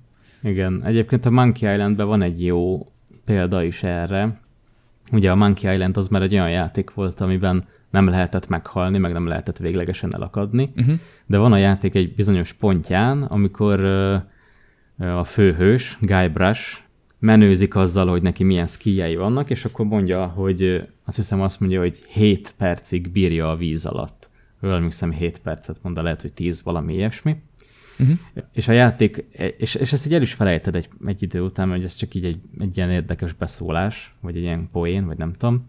És a játék egy pontján bedobnak téged a víz alá, úgy, hogy a lábadat azt nem tudom, hozzá kötözik valami súlyhoz, és akkor üzem, hogy ki kell jutni onnan időben, és hát ugye az a poén, hogy a víz alatt tele van minden vágóeszközökkel. Tehát minden, tele van uh-huh. ollóval, meg karddal, meg mit tudom én, tehát hogy meg azt hiszem nálad is van valami, szóval rendkívül könnyen ki lehet onnan jutni pár másodperc alatt. Igazából elvágod a kötelet és kiúszol. Uh-huh. De ha te megvárod ezt a 7 percet, ameddig ő bírja a víz alatt, akkor megfullad és meghal a karakter. És vége van. De hogy ez ugye egy easter egg szintjén működik, Igen. mert sen, senki nem várja meg alapból azt a 7 percet, mert annyi alatt bőven ki lehet jutni. De hogyha mégis megteszed, akkor ez egy visszautalás, hogy tényleg bírta 7 percig a víz alatt. Igen. Ez például egy ilyen tök jól működő dolog, hogy nincs szükséged erre, de hogyha megnézed, akkor összeáll, és akkor ez egy jó poén lesz. Abszolút. És egyébként ezt így ilyen design alapokra visszavetítve egy, egy sokkal komolyabb helyzetben is lehetne használni, hogy a fő karaktered azt mondja, hogy mond valami olyat, amit, amit így nehezen hiszel el. Aztán próbára teszi egy szituáció, és kiderül, hogy basszus, tényleg így van. És te mm. döntöttél úgy, hogy mondjuk megvárod, vagy ilyesmi, és utána később ha ezzel kezdem menü, valamivel elkezd menőzni a karaktered, akkor hiszel neki. És akkor lehet ilyen, ilyen, nem tudom, poénokat akár belevinni, hogy amúgy van olyan, amivel menőzik, és nem igaz, stb. Tehát, hogy ez még egy ilyen későbbi poénokhoz, vagy akár, akár történeti elemekhez is tök jó alapot tud adni. És ez szerintem nagyon menő. Én nagyon szeretem, én is nagyon szeretem az ilyeneket. Uh-huh. És még ilyen apróságként ö, megemlíteném a mint ilyen UX-es dolgok, amik, amik ugye bejöttek nagyjából így az aranykorba, a highlightingnak és az ismételt jeleknek a fontossága. Tehát az interaktív elemeket kiemeljenek a játék, ez ugye a pixel vadászatot váltotta le, de elég sokat finomodott, uh-huh. valamint ugye régebbi kalandjátékoknál volt az, hogy adott segítséget a játék, csak egyszer volt hajlandó elismételni. és ugye lemaradtál róla, akkor viszont ugye végleg lemaradtál róla. Tehát például az adott karakter, aki elmondott egy dialógust, egyszer volt hajlandó szóba állni veled, és utána meg azt mondta, hogy így menj a francba. hát igen. E- erre egy jó megoldás volt később a napló, ami már elég sok kalandjátékban van, és csomó kalandjátékban vissza tudod olvasni a korábbi párbeszédeket. Ez azért egy kicsit pepecselős uh-huh. megoldás, de legalább, legalább valamilyen fajta megoldás. De működik, igen. Meg hát ja, ugye ja. ott le is tudod egyszerűsíteni, hogy ahogy a karakter jegyzetelt. Ja, ja, Akár. Ja. De amúgy vannak játékok, amiben ez egy mai napig uh, uh, probléma, mert és most megint az Elden Ringet szedném elő, véletlen elnyomsz egy karakternél egy ilyen story dialógust, vagy nem meríted ki elég, elégszer a dialógust, akkor vagy nem aktiválódik a küldetés, vagy konkrétan fontos információkról maradsz le. Én nem azt mondom, hogy legyen egy questbook, vagy ilyesmi, ez a Souls játékoknak egy lényeges része, de azért egy icipicit segíthetnének abban, hogyha esetleg valaki leragad, vagy lemaradt valamiről, akkor ne kelljen már rögtön a YouTube-ra menni és még egyszer végighallgatni, vagy mondjuk uh, egy picit segítenének abban, hogy igen, most ez a quest most aktív, és nem pedig a negyedik beszélgetésnél. igen, az, az egy ilyen fura, ez egy ilyen fura dizájnbeli döntés, mert szerintem a korábbi Souls játékokban ez tudott működni, mert azért bármennyire is sok irányba el tudtál indulni, azért alapvetően mondhatjuk szerintem, hogy lineáris játékok voltak. Igen. Szóval, hogyha egy karakterrel valahol találkoztál, és azzal utána később megint találkoztál, akkor kisebb volt az esélye, hogy elkerülöd. Igen. Az Elden Ringben meg iszonyat sokszor van az, hogy nekem tényleg voltak konkrét ilyen questline-ok, hogy elindult, és akkor emlékeztem, volt egy nő, akinek valami gyümölcsöt kellett adni, vagyis nem is gyümölcs volt, hanem lehet, hogy valami szemgolyó, csak fruitnak volt írva, Igen, na mindegy. Az volt. az, az, na mindegy. És akkor valami kétszer vagy háromszor adtam neki, mert megtaláltam, és és az utolsót még nem találtam meg, de már találkoztam a karakterrel, és gondoltam, hogy jó, majd később biztos meg lesz. És tovább haladtam a játékban, de már annyira, hogy már majdnem a játék legvégén voltam, és akkor találtam meg ezt a fruitot, uh-huh. és, és mentem volna vissza a karakterhez, de már nem volt sehol. És, és neki így a questline az így így eltűnt, uh-huh. mert hogy annyira tovább haladtam a sztoriban, hogy onnantól kezdve akkor már így nincs. Nem, nem lehet megtalálni ezt a karaktert. És, és ez egy picit azért úgy zavar, hogy ha valakit vagy valamit elkerülsz, fogalmat sincs, hogy meddig mehetsz el, azért, hogy még visszamehess hozzá. Meg ez, ez tényleg, hogy kapsz egy küldetést, nem nagyon akarok, nem, akarok nagyon sokat az Elden Ringről beszélni, most nem ez a fő téma, de hogy, hogy kapsz egy küldetést, hogy találd meg az XY-t, és így hol egy óriási nyílt világba vagyok, tehát nem elég az, hogy elindulok majd valamerre, és egyszer majd belebotlok, hanem nekem meg kéne találnom. Tehát ez azért egy kicsit szerintem nehézkesebben működik az Elden Ringben, ezek a questes dolgok. De nem tudom, hogy lehetett volna jobban megoldani. Hát nehéz ügy. Egyébként én is visszafogom magam az Elden ring kapcsolatban, rengeteget tudnék beszélni róla, de igen, itt az open world design az, hogy a fő csapásvonalat, vagy fő csapásvonalnak tartott utat arra jól ráterelnek, azt szerintem az Elden Ring jól csinálta, uh-huh. viszont open worldben az, hogy a karakterekbe hogy botlasz bele, azt nem csinálták meg jól. Mert, és ezt nem azt mondom, hogy azért, mert az első végigjátszásomon egy csomó karaktert kihagytam, és annak a történetét, már az rendben van. Azzal van a baj, hogy akikkel találkoztam, és akiknek a történetét végig akartam vinni, azokét se tudtam, mert nem volt egyszerűen, nem azt mondom, hogy jelölje meg a térképen, de legalább egy pici hintet adjon, hogy, elin, hogy ebből a pontból éjszakra fogok menni, vagy, vagy valami. Mert egyébként a legtöbb karakter azt mondja, hogy mit tudom én, köszönöm szépen. És ennyi. Elindulok a következő helyemre. És így hova? Oké. Okay. és pont ezzel a szőlőszemes lányjal volt nekem is az a problémám, hogy én a legvégén, a küldetés a legvégén megtaláltam, mert azt csinálja a játék, hogyha eljutsz egy adott pontba, akkor nem kidobja a karaktert, hanem ott már nem találod meg, ahol kéne, így közben, de a, a küldetésének a legvégén megtalálod. Ott találkoztam vele, de kihagytam egy csomó revardot, egy csomó beszédet, egy csomó mindent. Uh-huh. Tehát ezt a küldetést, ezt nekem újra kellett csinálnom egy guide-dal. Szóval igen. És ez a kalandjátékokra is gyönyörűen ráhúzható, mert ezek is kalandok, és, és, és hasonló, ha egy kicsit izoláltabban is, irányítottabb térbe, de kell ez a fajta vezetés. Na, és hát jegyzeteim meg a témák alapján eljutottunk itt a, a dolgoknak a végére, és szerintem nagyon jól végigmentünk itt a, a történeten és a design hátterén a játékoknak. És tulajdonképpen nekem már csak egy kérdésem maradt, hogy, hogy te hogy látod a kalandjátékoknak a mostani helyzetét és a jövőjét, így most mindent belevéve, tehát ne csak a nagyon régi kalandjátékokat, meg a, hanem a moderneket is, meg ahogy most ez a zsáner, meg az al, al stílusok állnak. Hát ez egy jó kérdés. Az biztos, hogy az alműfajok azok szerintem nagyon-nagyon jól élnek és virulnak, tehát akár csak a Detroitra gondolok, tehát ezek a interaktív filmnek mondható dolgok, ezek szerintem most nagyon jól mennek, bár tény, hogy szerintem a Detroit óta nem nagyon jelent meg ilyen komolyabb gondolkodok. Hát talán, a, talán az ilyen a Query, meg nem tudom, tehát a, az Until Dawn fejlesztői próbálják életben tartani leginkább ezt a műfajt kisebb-nagyobb sikerrel.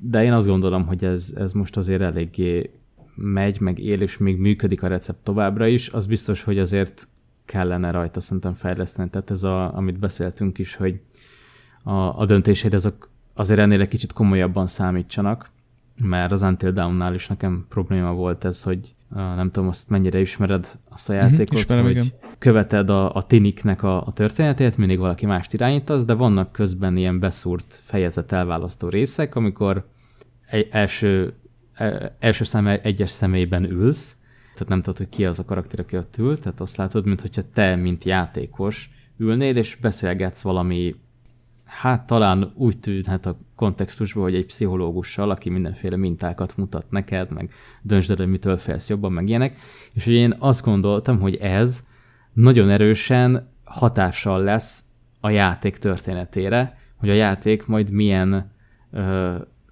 sztorit rak neked össze az alapján, hogy te mitől félsz. Uh-huh. És minimális szinten azt hiszem, hogy hat rá, tehát mit tudom, hogyha úgy döntesz, hogy a fecskendőtől jobban félsz, mint a nem tudom, baltától, akkor fecskendő lesz a következő fejezetben, vagy valami ilyen hasonló dolog talán van benne, de hogy ugye, hogy mik a szörnyek, tehát az kiderül a játék egy pontján, hogy azok a szörnyek, amik vannak, vagy lények, amik ellen uh-huh. küzdeni kell, vagy akik elől el kell menekülni, azok micsodák. Én azt hittem, hogy akár még ez is lehet tök más, attól függően, hogy te, mint játékos, milyen válaszokat adsz az egyes fejezetek között. És azt szerintem egy óriási dolog lett volna, hogy tényleg egy teljesen más uh, sztorit kapsz, teljesen más fajta horror uh-huh. története és horror elemekkel, attól függően, hogy te milyen típusú ember vagy. Hogy mondjuk ki lehet ebből tenni egy ufós sztorit. Igen. Vagy ha úgy tetszik, simán gyilkos emberek üldöznek csak téged, stb. stb. És ez egy óriási dolog lett volna, de igazából nem lehet ezen nagyon változtatni. Ez egyetlen döntés, amit meghozhatsz, hogy kimarad életben a játék végéig, ami nem mindig annyira egyértelmű, hogy mit kell hozzá tenni, de mindegy. Szóval ez, ez még egy olyan dolog, amin lehetne fejleszteni, ebben biztos vagyok, hogy ez sokkal jobban több ágra lehetne vezetni a, a játékot. Nem tudom, hogy ezt bárki bevállalja, mert írtatlan munka, és lehet, hogy feleslegesen sok, de szerintem tök jó lenne. A sima point and click kalandjátékok, azok szerintem egyértelműen reneszánszukat élik az indie Igen. szektorban, tehát az indie fejlesztők rengeteg kalandjáték van, point and click kalandjáték. Én a, amikor elkezdtem a Falcon City-n dolgozni, és akkor ugye kutattam fel ezeket a közösségeket, akkor szembesültem vele, hogy elképesztő mennyiségű uh-huh. point and click kalandjáték készül, és egyébként állítólag ezek például telefonon, tableten nagyon-nagyon mennek is. Igen. Tehát ott különösen jól működik ez a rámutatsz, ráböksz, ide húzol, oda húzol Igen. dolgokat, mert ugye az érintőképernyő az egy tök jó ö, irányító felület erre, hogy point and click. Mondjuk egy akciójátékot már egy fokkal szerintem bonyolultabb érintőképernyőn játszani, de erre is vannak jó példák. De a kalandjáték, az, a point and click kalandjáték egy tök jó ö, műfaj ahhoz, hogy az érintőképernyőn jól működjön, úgyhogy azok szerintem tökre jól mennek. Hát ja, most nem tudom, ilyen FMV kalandok azok szerintem elég ritkák, az már egy elég nincs dolog. E, kicsit átalakultak. Tudod, ez a Tell Me Lies, nem, bocs, az, az, az egy sorozat, hanem a uh, Light, nem Light, valamelyik. Most nem tudom hirtelen, Tell Me Lies vagy Light to Me, valamelyik egy sorozat, valamelyik mm-hmm. meg egy mhm. játék. Hogy tudod, rengeteg videót kell végignézned, és abból összeáll Aha. egy sztori. Az is lényegében egy kalandjáték, az megvan? Uh, nem tudom így hirtelen, hogy melyik az. Lehet, hogy láttam már, várjál. Mm. Nem, a Lie to Me a sorozat, és a Tell Me Lies az a játék.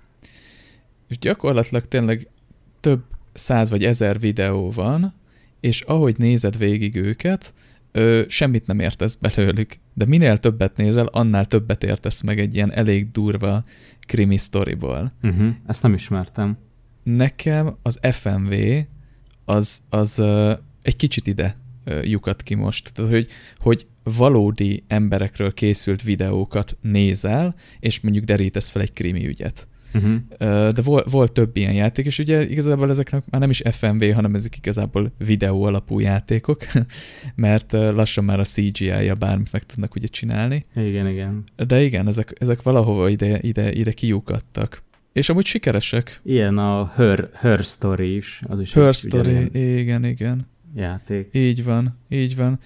Én ezt nem tudtam egyébként, hogy indik ennyire nyomják, és tök jó, hogy ezt behoztad, hogy a mobil platform, tehát hogy a mobilra ez mennyire, mennyire jól párhuzamba állítható, hogy egy, egy platformon így megtalálja magát ez a stílus, és lehet ez lesz egyébként a, a, egy ilyen újabb nagy reneszánsza a mainstreamben a kalandjátékoknak, hogy, hogy átmigrálnak egy teljesen másik platformra. Uh-huh. Meg, meg egyébként VR-ban is, tehát hogy, hogy itt azért még van bőven lehetőség. Pont ezt akartam mondani, hogy, hogy VR-ban ezek a környezeti puzzle feladványos játékok igen, szerintem nagyon jól igen. működnek. És amit mondtál, hogy a komplexitás esetleg még növekedhet. Tehát az, hogy ezek a, ezek a mostani, hát nem is blockbuster, de nagy játékok, gyönyörű 3D grafikával, mint egy Detroit, talán abba tudnak még fejlődni, hogy megtalálnak egy nagyon-nagyon jó arany középutat az illúzió, meg a valós döntés és következmények között, és talán egy picit, nem tudom, hogy lehetne ezt megcsinálni, és lehet, hogy nem is fog ez soha nem sikerülni, vagy nem is működik, de megint csak a nemezis rendszert, vagy mondjuk a, a rimworld de több játékot is meg lehetne nevezni, ahol ilyen emergent story generátorok vannak. Tehát van egy sandbox, és az ott történő random dolgok írják a te történetedet, de egy interaktív módon. És hogy valahogy az emergent story generátorokat összeszervezni egy skripteltebb, egy ilyen, ilyen kalandjáték élménnyel, na az is egy érdekes dolog lehet, de ennek a rendszerét még senki se találta ki. De egy picit, amit mondtál, az oda kacsingat, hogy a játék elején egy pszichológus felméri, hogy mitől félsz, és egy olyan történet kerekedik ki, és egyébként az ott történő dolgok ezt még tovább finom hangolhatják. Ez óriási lenne, csak nekem az a problémám, hogy szerintem ez sose fog megvalósulni. Vagy ha meg is fog, Valószínű. Ne, nem a mi életünkben, mert okay. ez egy tök érdekes dolog, hogy visszaemlékszem annak idején, mit tudom, amikor először játszottam a GTA 3-mal, és hogy így, ugye ez egy ilyen óriási, hát ez is, ez is gyakorlatilag egy ilyen mindent megváltoztató igen.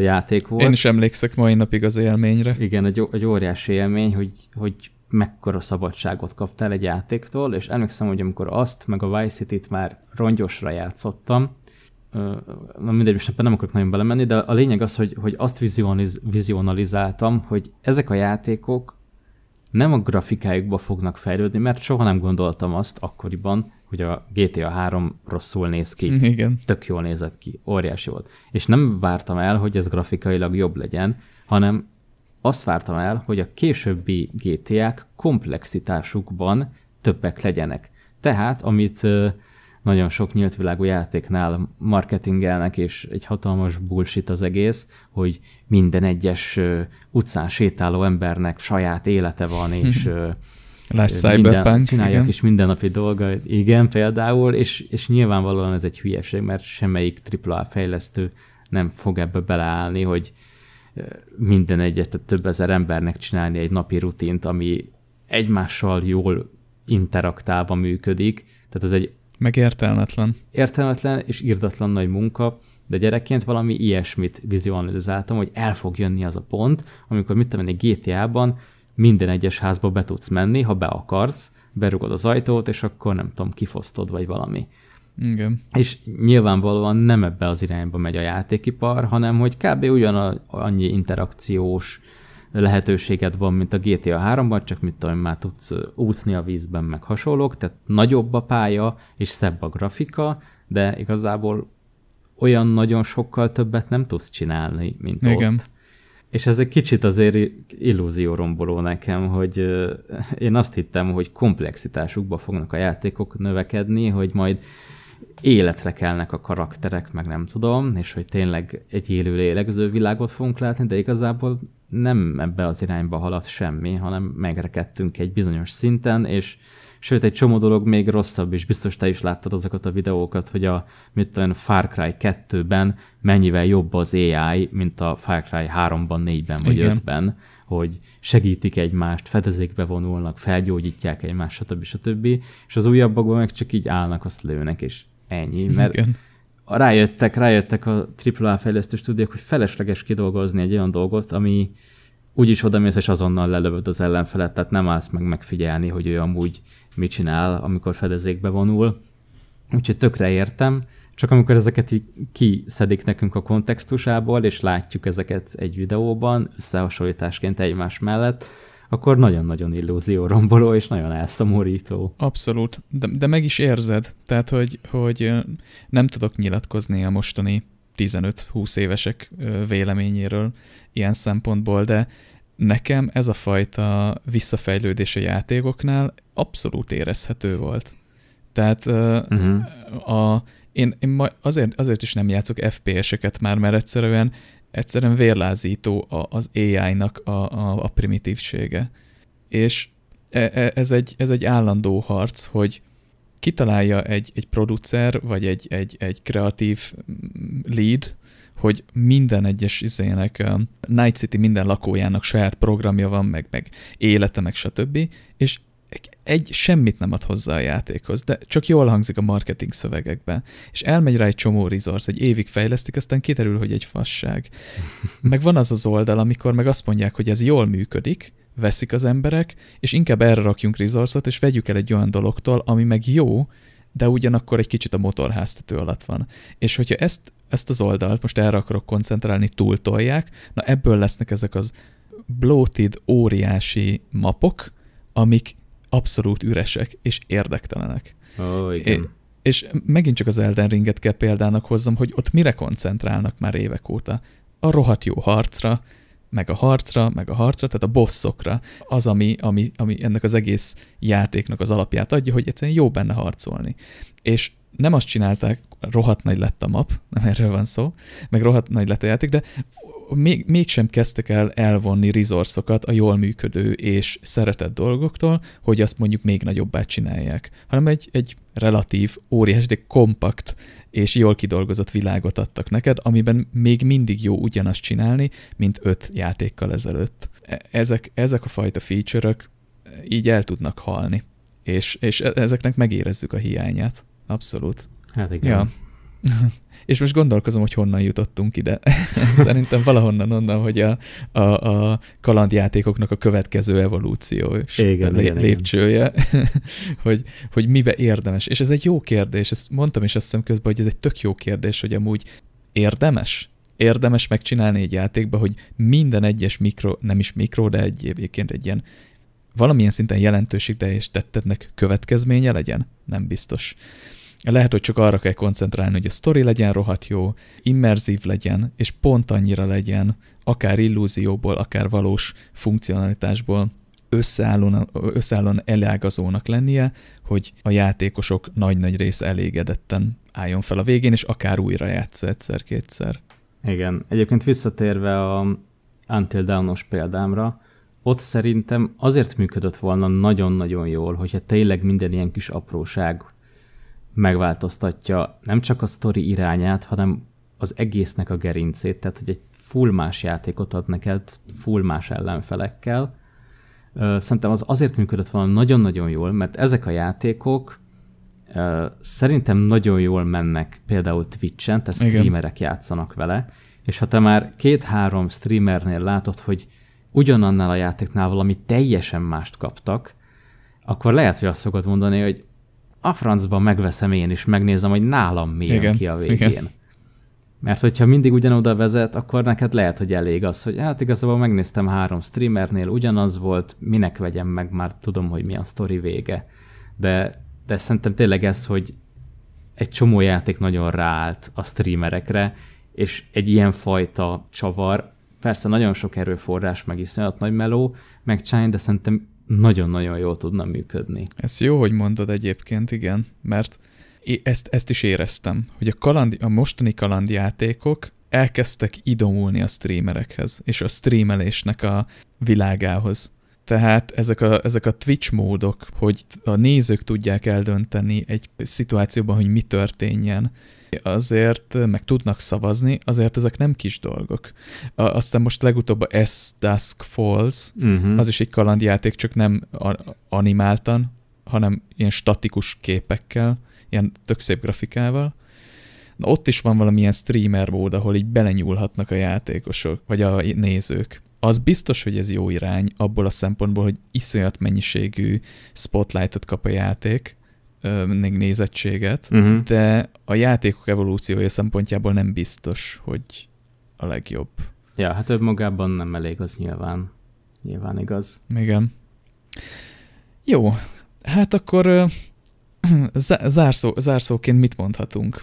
Talán azt, hogy én a magam részéről ez egy nagyon érdekes kutatás, és, és amúgy út volt nekem, hogy készültem a beszélgetésünkre, mert én utaltam rá párszor, hogy abszolút kimaradtak nekem a kalandjátékok, és nem is igazán szerettem őket sose. De ez valószínűleg azért, mert én, én az a fajta dinoszaurusz vagyok, aki lövöldözni szeret, meg kardozni. És kevésbé, én fi, filmet nézni nem olvasok. De, de nagyon érdekes volt ez a világ, úgyhogy nekem egy nagy tanulság volt, hogy érdemes, nagyon érdemes figyelni a kalandjátékokra, és követni őket, és inspirálódni belőlük, mert rengeteget lehet tanulni, mint Absz- játékdesignerek is. Igen, főleg az ilyen régi történeteket én nagyon szeretem, hogy egy bizonyos fejlesztő hogyan ö, hozott meg egy olyan változtatást, ami aztán az egész kalandjáték műfajt alapjaiban megrengette. Ezek Igen. annyira jó történetek, és annyira szeretem ezeket a személyes történeteket, hogy ki miért jutott el arra az adott következtetésre. De az tény, hogy egyébként ez a műfaj, ez egy elég szűk befogadó rétegnek kedves szerintem, mert tényleg azon, hogy azért a legtöbb kalandjáték még ma sem olyan, mint a portál, tehát hogy Igen. nem dinamikus a gameplay, a játékmenet, és azért a legtöbb embernek tényleg nagyon nagy igénye az, hogy egy dinamikus, pörgős játékmenetben tudjon előre haladni, és a kalandjátékok azok, azok ebben azért nem annyira erősek, és mint ezt úgy, hogy én imádom a kalandjátékokat, saját magamon is érzem, hogy sokkal előbb veszek elő egy nem tudom, modern megjelenésű, pörgősebb játékot manapság, mint hogy leüljek egy, point, egy régi point and click elé kattintgatni. Szóval ez, ez sajnos bennem is bennem van, bár ezt azért az is befolyásolja egy kicsit, hogy mostanában PS-en játszom, mert szeretek a PC-mtől távol maradni a szabadidőmben, mert állandóan ezelőtt ülök, mikor dolgozok, főleg, hogy home office vagyok, és azért ez is rányomja a bélyegét, hogy a point and click játékot meg inkább PC-n kéne játszani, attól meg inkább távol tartom magam, szóval a kalandjáték az egy, egy élő létező műfaj, és szerintem egy nagyon jó időszaka a mostani, de tény, hogy nem mindenkinek annyira, hát nem szeretem ezt a nem mindenkinek való kifejezést, de talán ez illik rá a leginkább. Vagy mindenkinek való, csak nem mindig. Én most erre gondoltam a, Aha. a, az, az alatt, amit mondtál, hogy a könyvolvasásnak, meg a filmnézésnek is megvan az ideje. Tehát egy kalandjáték az tényleg, ami bevonz, beszippant, és ott, ott az egy, ez egy involvációt kíván, tehát hogy, hogy be kell vonódnod. És ezek a játékok nem adják könnyen magukat, de az élmény, amit szolgáltatnak, ezek az aha, ezek a wow, wow élmények, ezek a flók, ezek megérik. De hazaérve a munkából este hétre fáradt adja leülni, ezek a játékok időben és az adott kontextusban nem olyan jók. Tehát én inkább én ezt mondanám, hogy mindenkinek valók a kalandjátékok, mert fantasztikusak, még nekem is, csak nem mindig, hanem egy, egy olyan pillanatban, amikor tényleg leülhetünk, és akár elolvas, tehát nekiállhatunk elolvasni egy könyvet. Ez egy nagyon szép záró gondolat. Na, és hát akkor igen, ezzel zárjuk ezt az adást. Hát nagyon köszönöm, hogy itt voltál és hogy beszélhettünk itt a, a Falcon City-ről, és hát um, nagyon remélem, hogy ennek egy, vagy egy frissített változat, DLC, vagy akár egy második része a jövőben még látni fogjuk, meg hát majd, hogy felkerül, és tudom játszani én is.